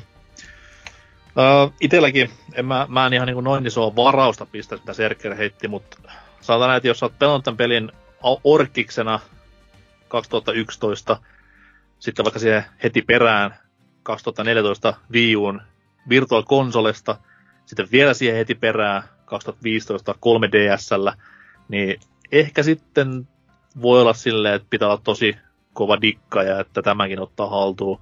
ei se kuitenkaan niin, niin paljon eroa tuo, vaikka ollaankin tässä paljon hehkuteltu että QOL-ominaisuuksia ja ylipäätään ulkoasuja ja näin eteenpäin. Mutta sitten taas, jos dikkaa hyvistä, ei pelkästään japsi ropeista, vaan ihan videopeleistä, niin onhan tämä kuitenkin laadukas tuotos kaiken puolin.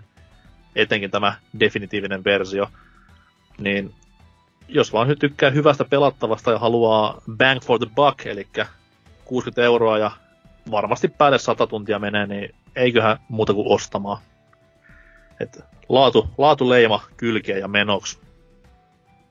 Aika yksimielinen ratkaisu, paitsi totta kai Serkkerin niuhonat siellä välissä, mutta kuitenkin 3-1 ja ei kun peli, pelihankintaa. No nämä X-fanit on vähän erikoista, erikoista porukkaa. Oululaiset, näin se menee. toi toi pääosio on vähän niinku purkissa. Ja haluaisin kiittää tähän väliin osallistujia, etenkin, etenkin erikoisvieraitamme, jotka nyt pääsevät plugailemaan omia tuotteitaan, että Kenkku sana on vapaa, kuhan se ei vaan niinku sporttaa jenkkipoliiseja, niin saat sanoa ihan mitä haluat. Fintendo.fi tulee tästäkin pelistä arvostelu sinne varmaan tässä ehkä kästin julkaisuviikolla toivottavasti. Meillä on jo YouTubessa jo semmoinen lyhyt ensitestivideo näistä ensimmäistä minuuteista, niin senkin voi käydä katsomassa sitten jos kiinnostaa. Ei, eikö ollut myös Xeno teemaviikkoa silloin noin kakkosen? Joo, joo kakkosilkuisen aikaan tehtiin Xeno teemaviikkoa, silloin tehtiin muun muassa sellainen, olisiko se ollut top 7 lista, se, top 7 lista pelin, pelisarjan parhaista paikoista, että se voi käydä no. lukemassa. Siinä kuulitte. Ja Genkun löytää, ja Finten löytää mistä päin somea? Öö, Fintedofi nimellä joka paikasta. Ei kun ettimähän. Zone VD, saat mainostaa kaikkia tuotteitasi T-paidosta aina Kalsariin asti seuraavan minuutin ajan. Oho.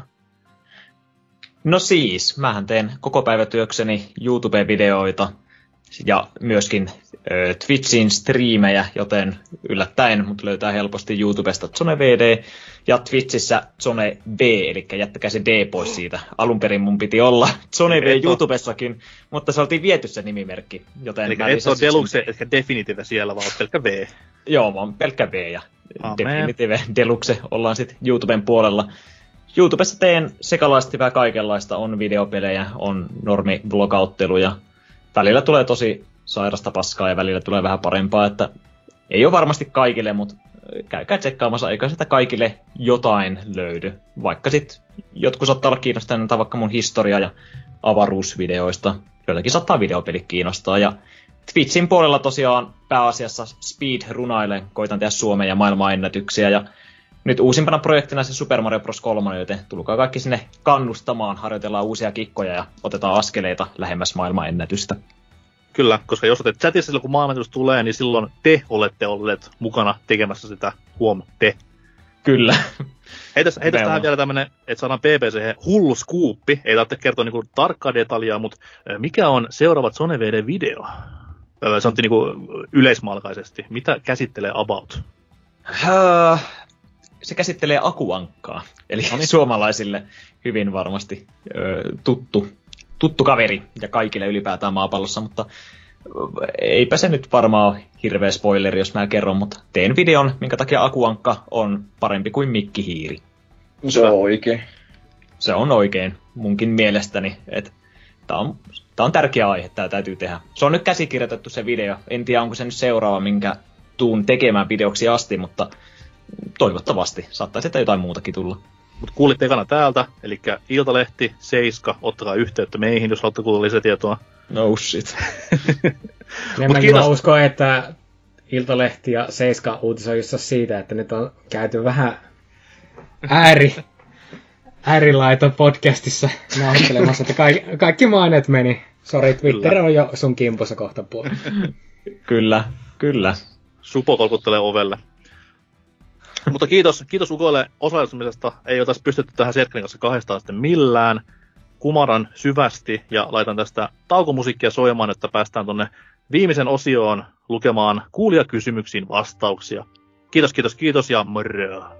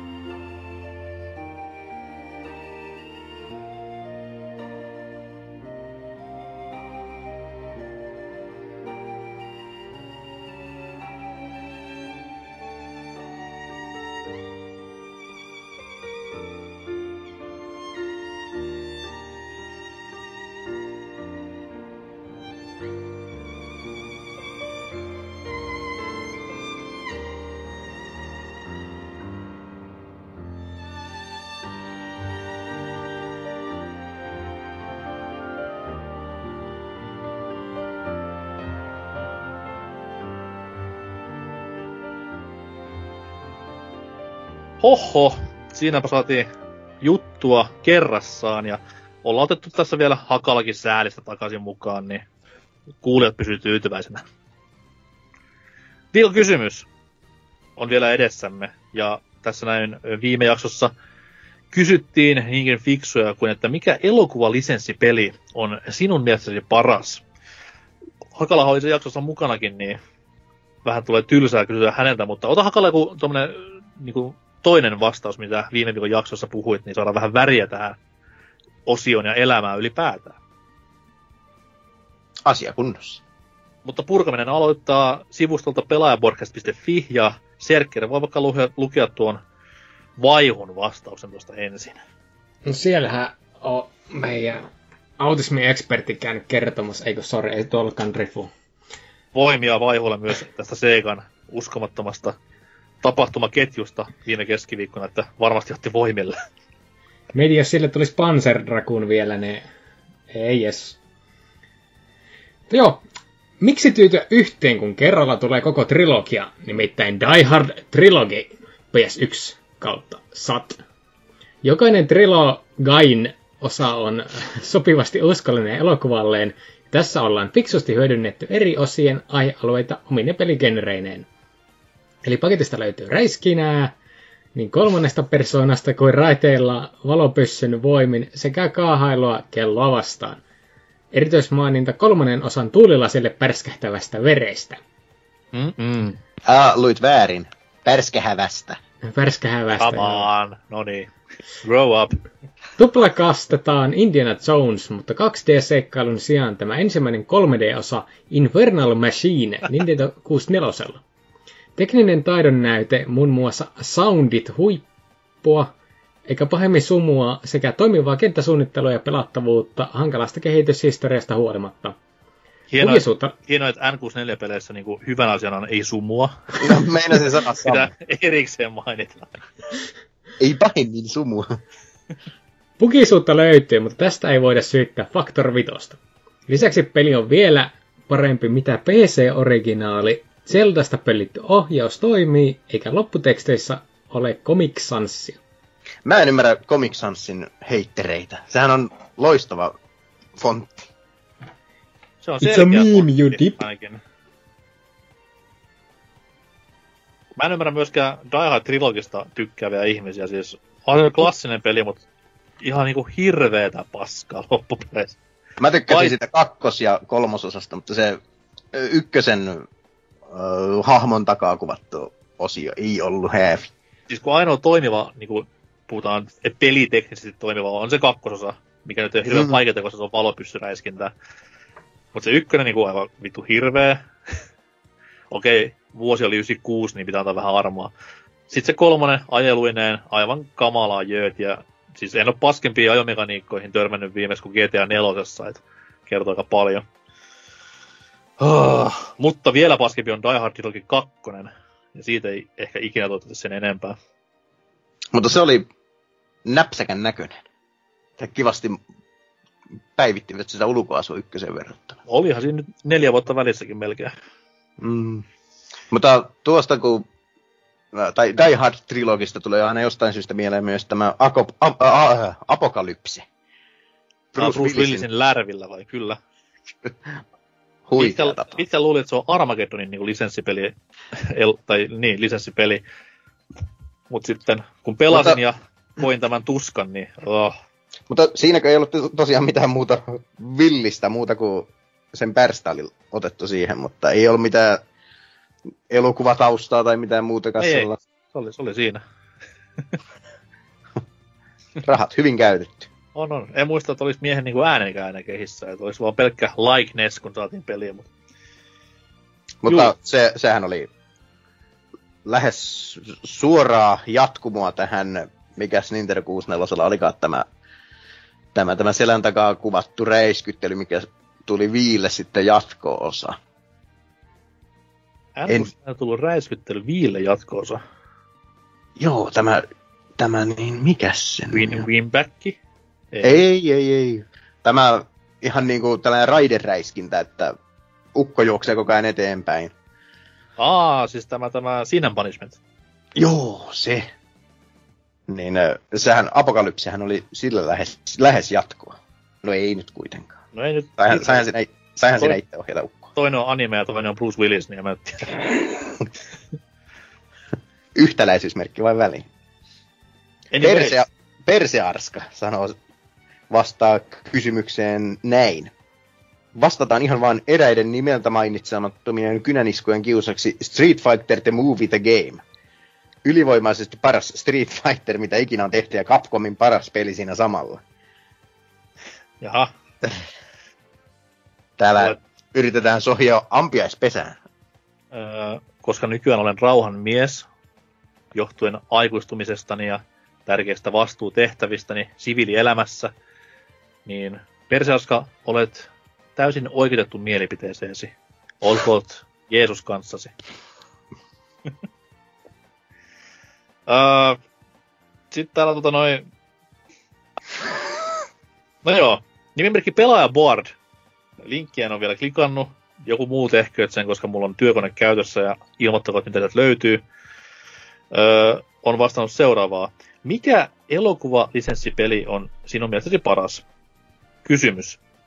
Lisenssipelit ja elokuvat itsessään aiheuttavat oksennusrefleksin. Sanotaanko vaikka Kultainen kompassi, joka oli OK-merkintä? niin, näinhän se menee. Kultainen kompassi oli, oli OK-mätkintä.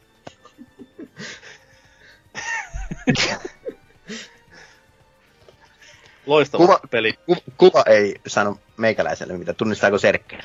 En tunnista. Entä se linkki?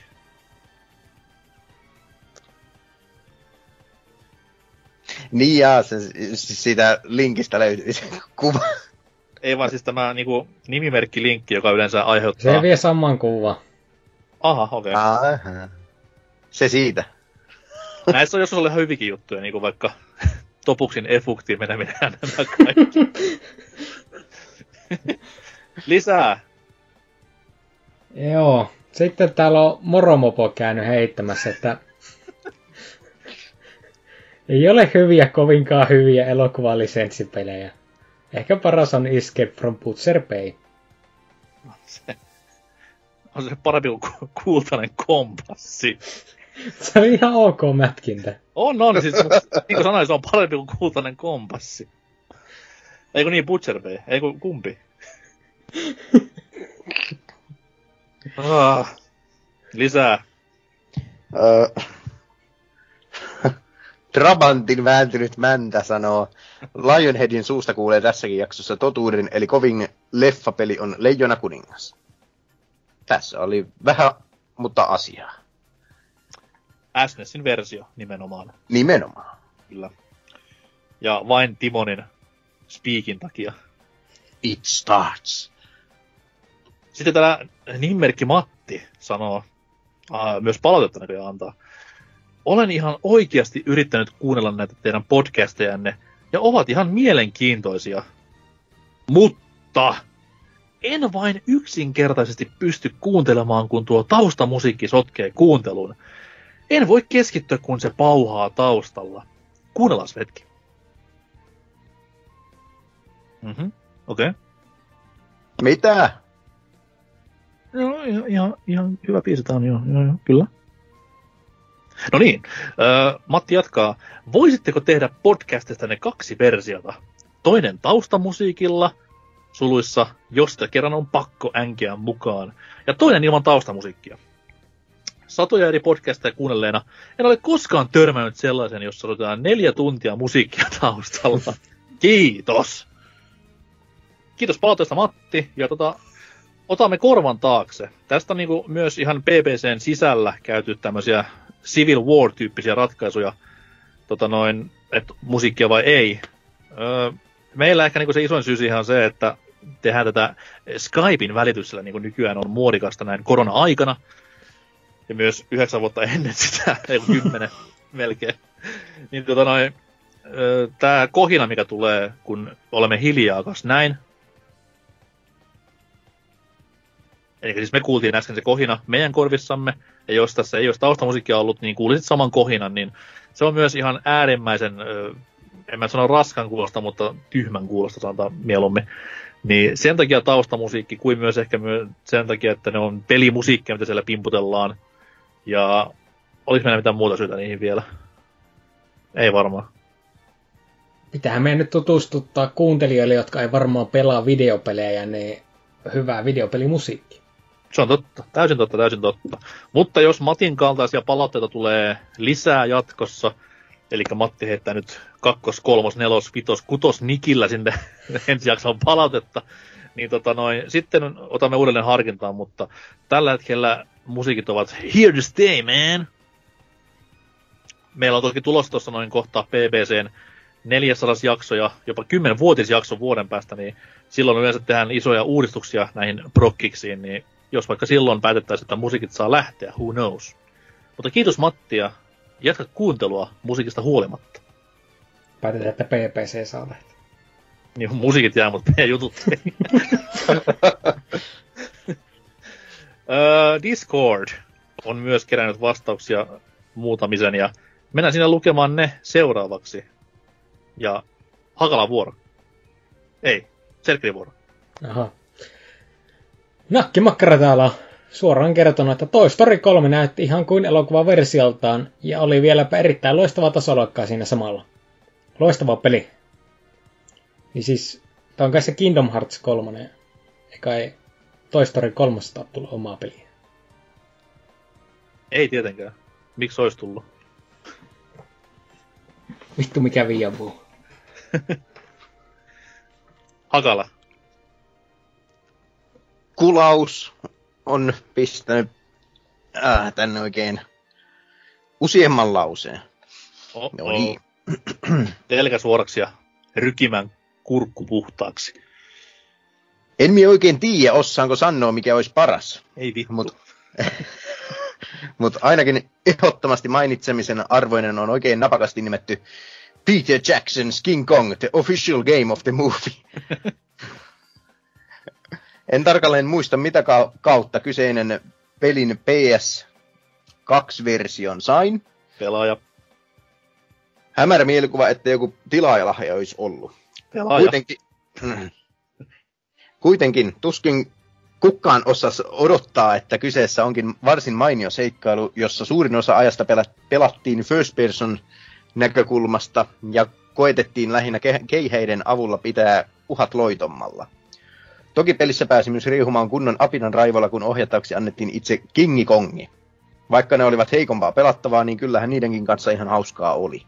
Pois lukien tietysti ihan viimeinen kenttä, joka oli tylsää paskaa.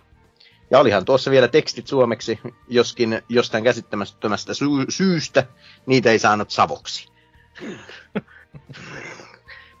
Tähän yleiseen ongelmaan saisi kyllä luvan tulla korjaus, koska pitäähän sitä suoda ihmisen sekä kuulla että huostella savoa. Niin. no ainakin peli oli hyvä, sen niinku allekirjoitan ihan täysin. Yksi kovimmista ylläreistä koskaan pelirintamalla, kun tämmönen kämänen Ubisoftin julkaisema King Kong License Game tulee, ja se olikin ihan saatanan hyvä, niin se oli kyllä hienoa. Mä voin jossain, jossain demopisteellä pääsin kokeilemaan justin tota ensimmäisen persoonan näkökulma Mm. kohtausta sitä alusta, niin tykkäsin kyllä, koska silloin, silloin en Blakeri kolmosta vielä ollut aiemmin päässytkään varmaan koittamaan. Mutta onko rasistista sanoa, että en oo osannut kaivata Savon käännöstä peleihin? Kyllä tuo vähän niinku menee tommoselle ö, All Savolainen Matter linjalle, että ollaan ihan rauhassa nyt vaan siellä.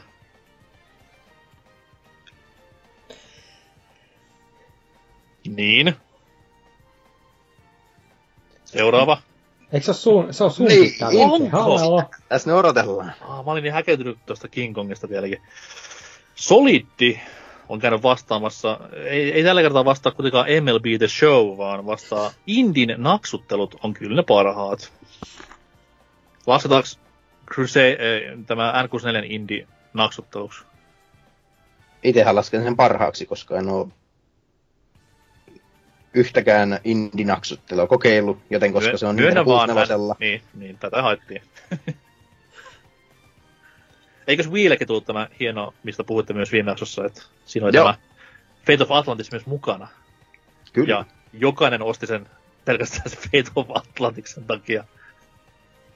Ja joutui takuu varmasti pettymään.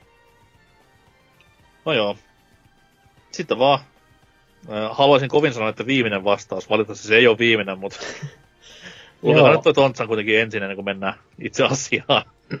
Tontsa täällä on sitten maininnut, että mennään Hasukin linjalla ja sanotaan nyt X-Men Origins Wolverine. Muistan, kun aikanaan näin pelin Panvisionilla ja ajattelin, joopa joo, taas täyttä lisenssikuraa tulossa. Tilaisuudesta mukaan kuitenkin tarttui pelin promolevy, joten pitihän sitä kotona vähän testata.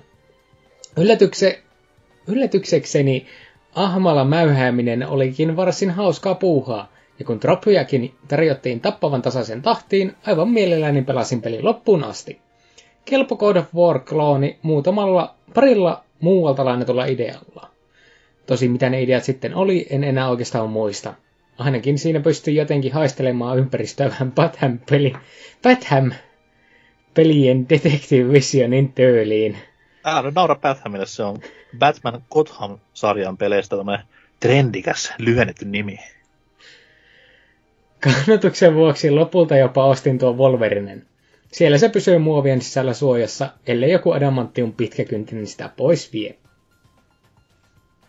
Eikös tämä mm, X23 ollut nimenomaan silloin ne kynnet, niin kuin ihan kynsien paikalla oli adamanttiumia, ja ne kasvoi.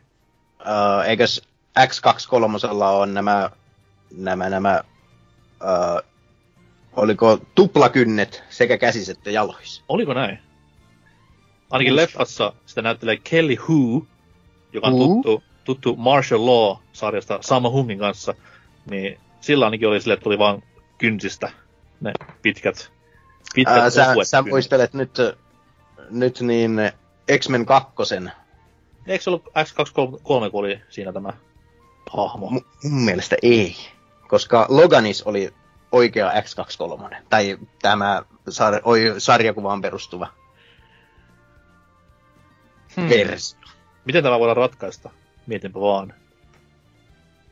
No mutta jos Hakala ö, kaivelee esille ö, mikki mutella, että näppiksen ääni kuulu vanhoja X-Men sarjakuvia ja tarkistaa asian, niin mä voin sillä aikaa Serkelin kanssa käydä läpi ton Osen vastauksen, joka mies on tänne heittänyt. Ö, ö, vastaus on kuvallinen ja siinä on tämä hieno Carl on Duty Black Cops meemi, jossa siis Carl Winslow Reginald Vell Johnsonin näyttelemänä hymyilee maireasti kuvassa ja Ose vielä perustelee valintaansa, että perustuu Die Hard ja 12 Years a Slave elokuviin. Niin, Mietipä, Ilves- kun sanattomaksi vetää. Mieti, onhan Ose kuitenkin kattonut 12 Years a Slave ja muistakin siitä jotain kerran. Onhan se laatu leffa. Eikö se Oscaritakin voittanut ja on kuitenkin ihan tosi tapahtumiin perustuva pätkä. Mutta kiitos Ose vastauksesta, niin olet, olet, olet kyllä ajan hermoilla, voisi sanoa. Hakala, onko mitään? X-Men 2. tämä nainen, jota ajattelit, on Lady Deathstrike. Aa, perkelettos. Nyt kun sen sanoit. Näin se muuten onkin. Näin se niinku, Mandela-efekti alkaa pikkuhiljaa epähämärtymään päässäni, niin, niin pahoittelut kaikille X-Men-faneille erehdyksestäni, että hyvä, että korjattiin kuitenkin. Tota, meidän vastaukset. Serker, mikä on Kaan se kovin lisenssipeli leffoista tehty siis? Ja Nessin Batmania ei saa vastata, se oli se sääntö tässä koko hommassa. No se onkin ihan paska peli, niin en ole sitä maininnutkaan. Niin... Mitä vittua? Ko- Kuinka monta jaksoa sä oot ollut mukana? Jonkin verran. Unohdan ne kaikki. Nyt, nyt tähän niinku Chris Benoitit sulle, että kaikki Serkkerin jutut pyyhitään pois PVCn historiasta ton lausen jälkeen, että sä oot täysin persona non grata tästä lähtien. Hei, Serker Lives Matter.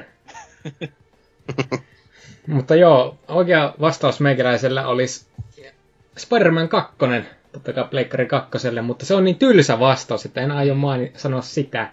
Sano vaan, että se on maailman paras lisenssipeli, vaan sanon Mä The vielä- Simpsons mä- video game. Oh, mä menisin pistää lisää disclaimer, että ei anime, mutta toi on hyvä vastaus toi. Se on yllättävän Ai- hyvä EA-peliksi. Se, Joo, ja- silloisen, silloisen EA-peliksi. Sehän oli semmonen paskamätkintä, mutta kaikista paras juttu siinä oli, että viimeinen bossi oli rytmipeli, eli tanssipeli Jumalaa vastaan, niin mä hävisin sen joku 15 kertaa, koska mä olin paska ipan. Loistava peli, loistava peli. Näin se menee. Entä sitten Hakalan öö, päivitetty vastaus? Eli et saa ottaa GoldenEyeta, Hämis ykköstä, etkä... Mikä se kolmas oli? Se Ting. The Thing, joo. Joku muu. Öö, se on sitten oltava The world is not enough.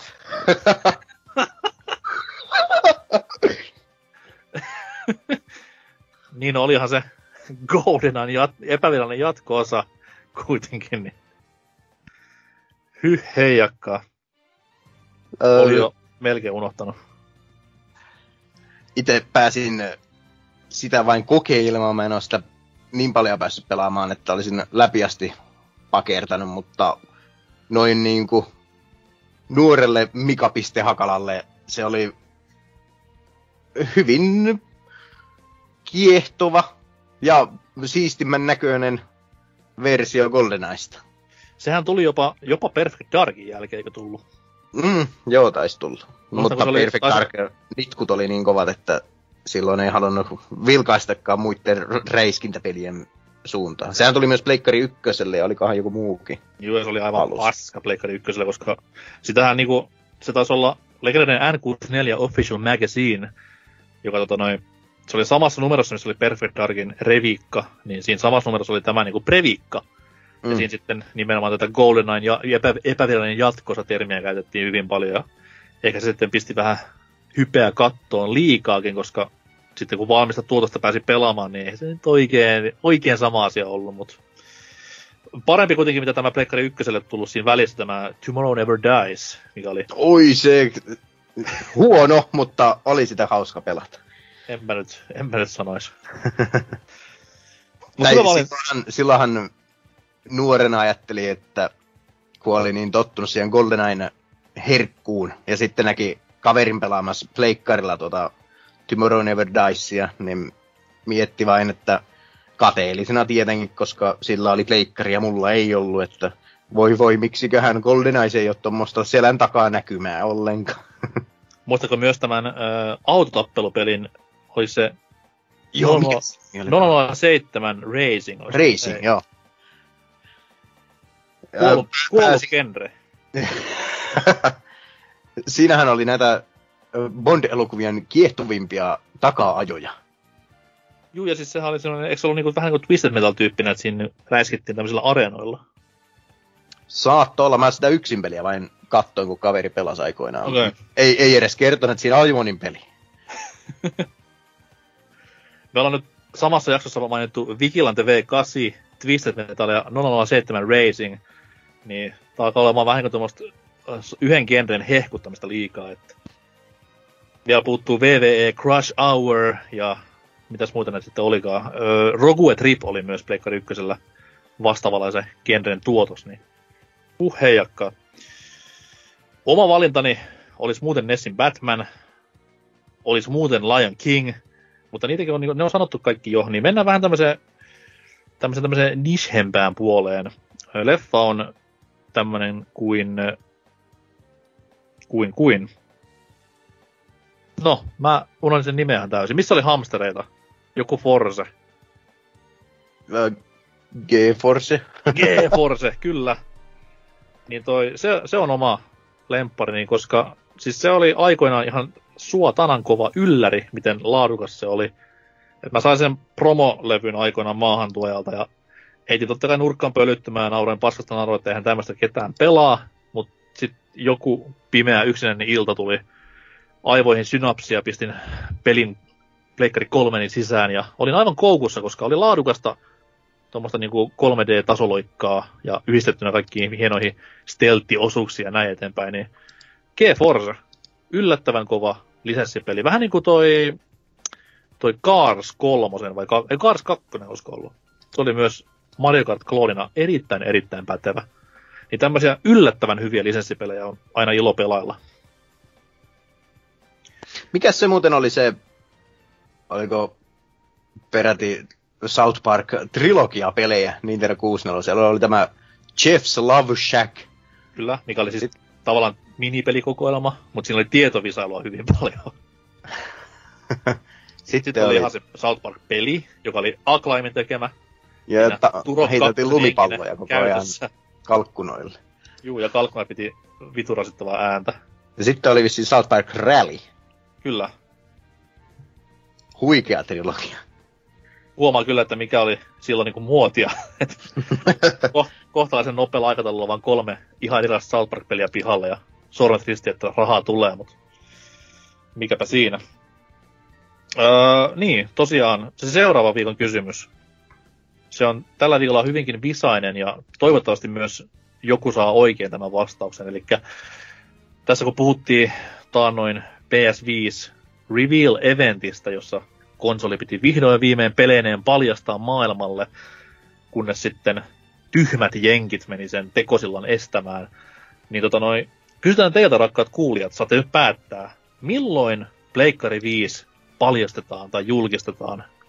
Voitte antaa tarkan päivään, voitte antaa tämmöisen niin arvion, vaikka viikon tai kuukauden, tai jopa vuoden ajan, jos menee vielä pidemmälle kalenterissa, mutta viikon kysymys, milloin PS5 julkistetaan virallisesti? Ja saa myös varmaan laittaa jotain, että mitä toivoo julkistuksessa käyvän ilmi tai näkymän. No se voi nippanappa pistää, mutta pääasiassa kun ajankohta ilmoitetaan vastauksessa, niin saa sitten siellä pleikkarin päässä ne päättäjät olla vähän naama mytryllä, kun he- heitetään heille nämä kaikki päivämäärän ehdotukset menemään, niin saa sitten valita sieltä, että mikä päivä olisi paras. Ja sitten saa pistää ittenne järjestykseen ja hypettyä jokaisen kohdalla. Että Tämä kyllä kuulosti enemmän siltä, että me arvotaan niistä sitten yksi ja soitetaan Sonylle olla niin, että hei Serny, milläs nyt julkkaripäivä, että onko valmis? Siis Marksinen vastaa, well, I, I haven't thought about it yet, but uh, I, I was wondering.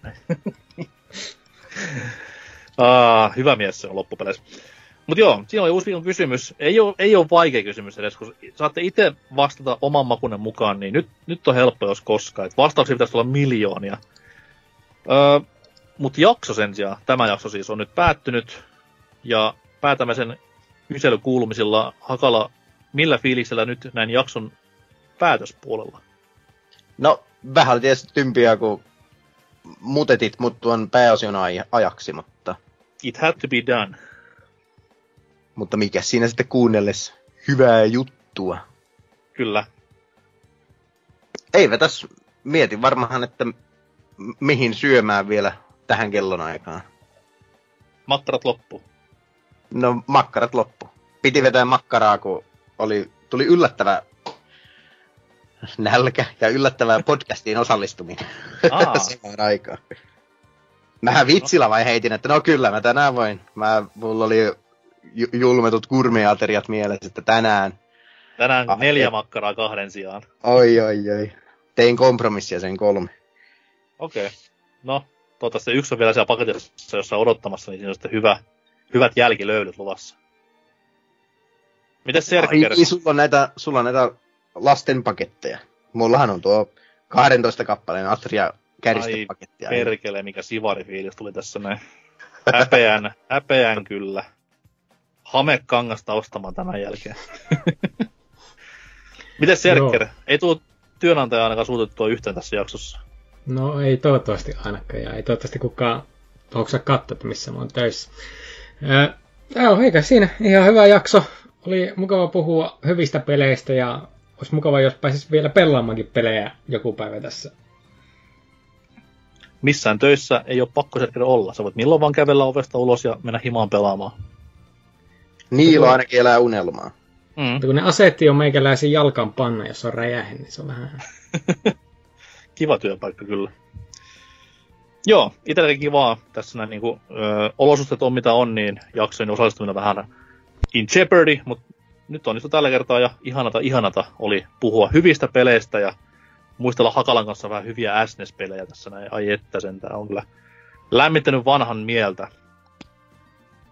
Mutta kuulijat, tehkää niin kuin oikeaksi näette. Älkää tehkö pahuuksia, vaan menkää vastaamaan viikon kysymykseen, menkää meidän nettisivulle, menkää kuuntelemaan vanhoja jaksoja, jos masentaa tai ärsyttää tämä ympäröivä maailma. Ja toivotaan, että seuraavassa jaksossa olisi pikkusen valoisampi arki jo ympärillämme, että ei viruksia, ei mellakoita, ei rasismia, ei mitään pahaa, pelkästään hyvää. Plus ose, totta kai. Mutta siitä ennen päästä kahden viikon päästä. Palataan asiaan. Hei hei!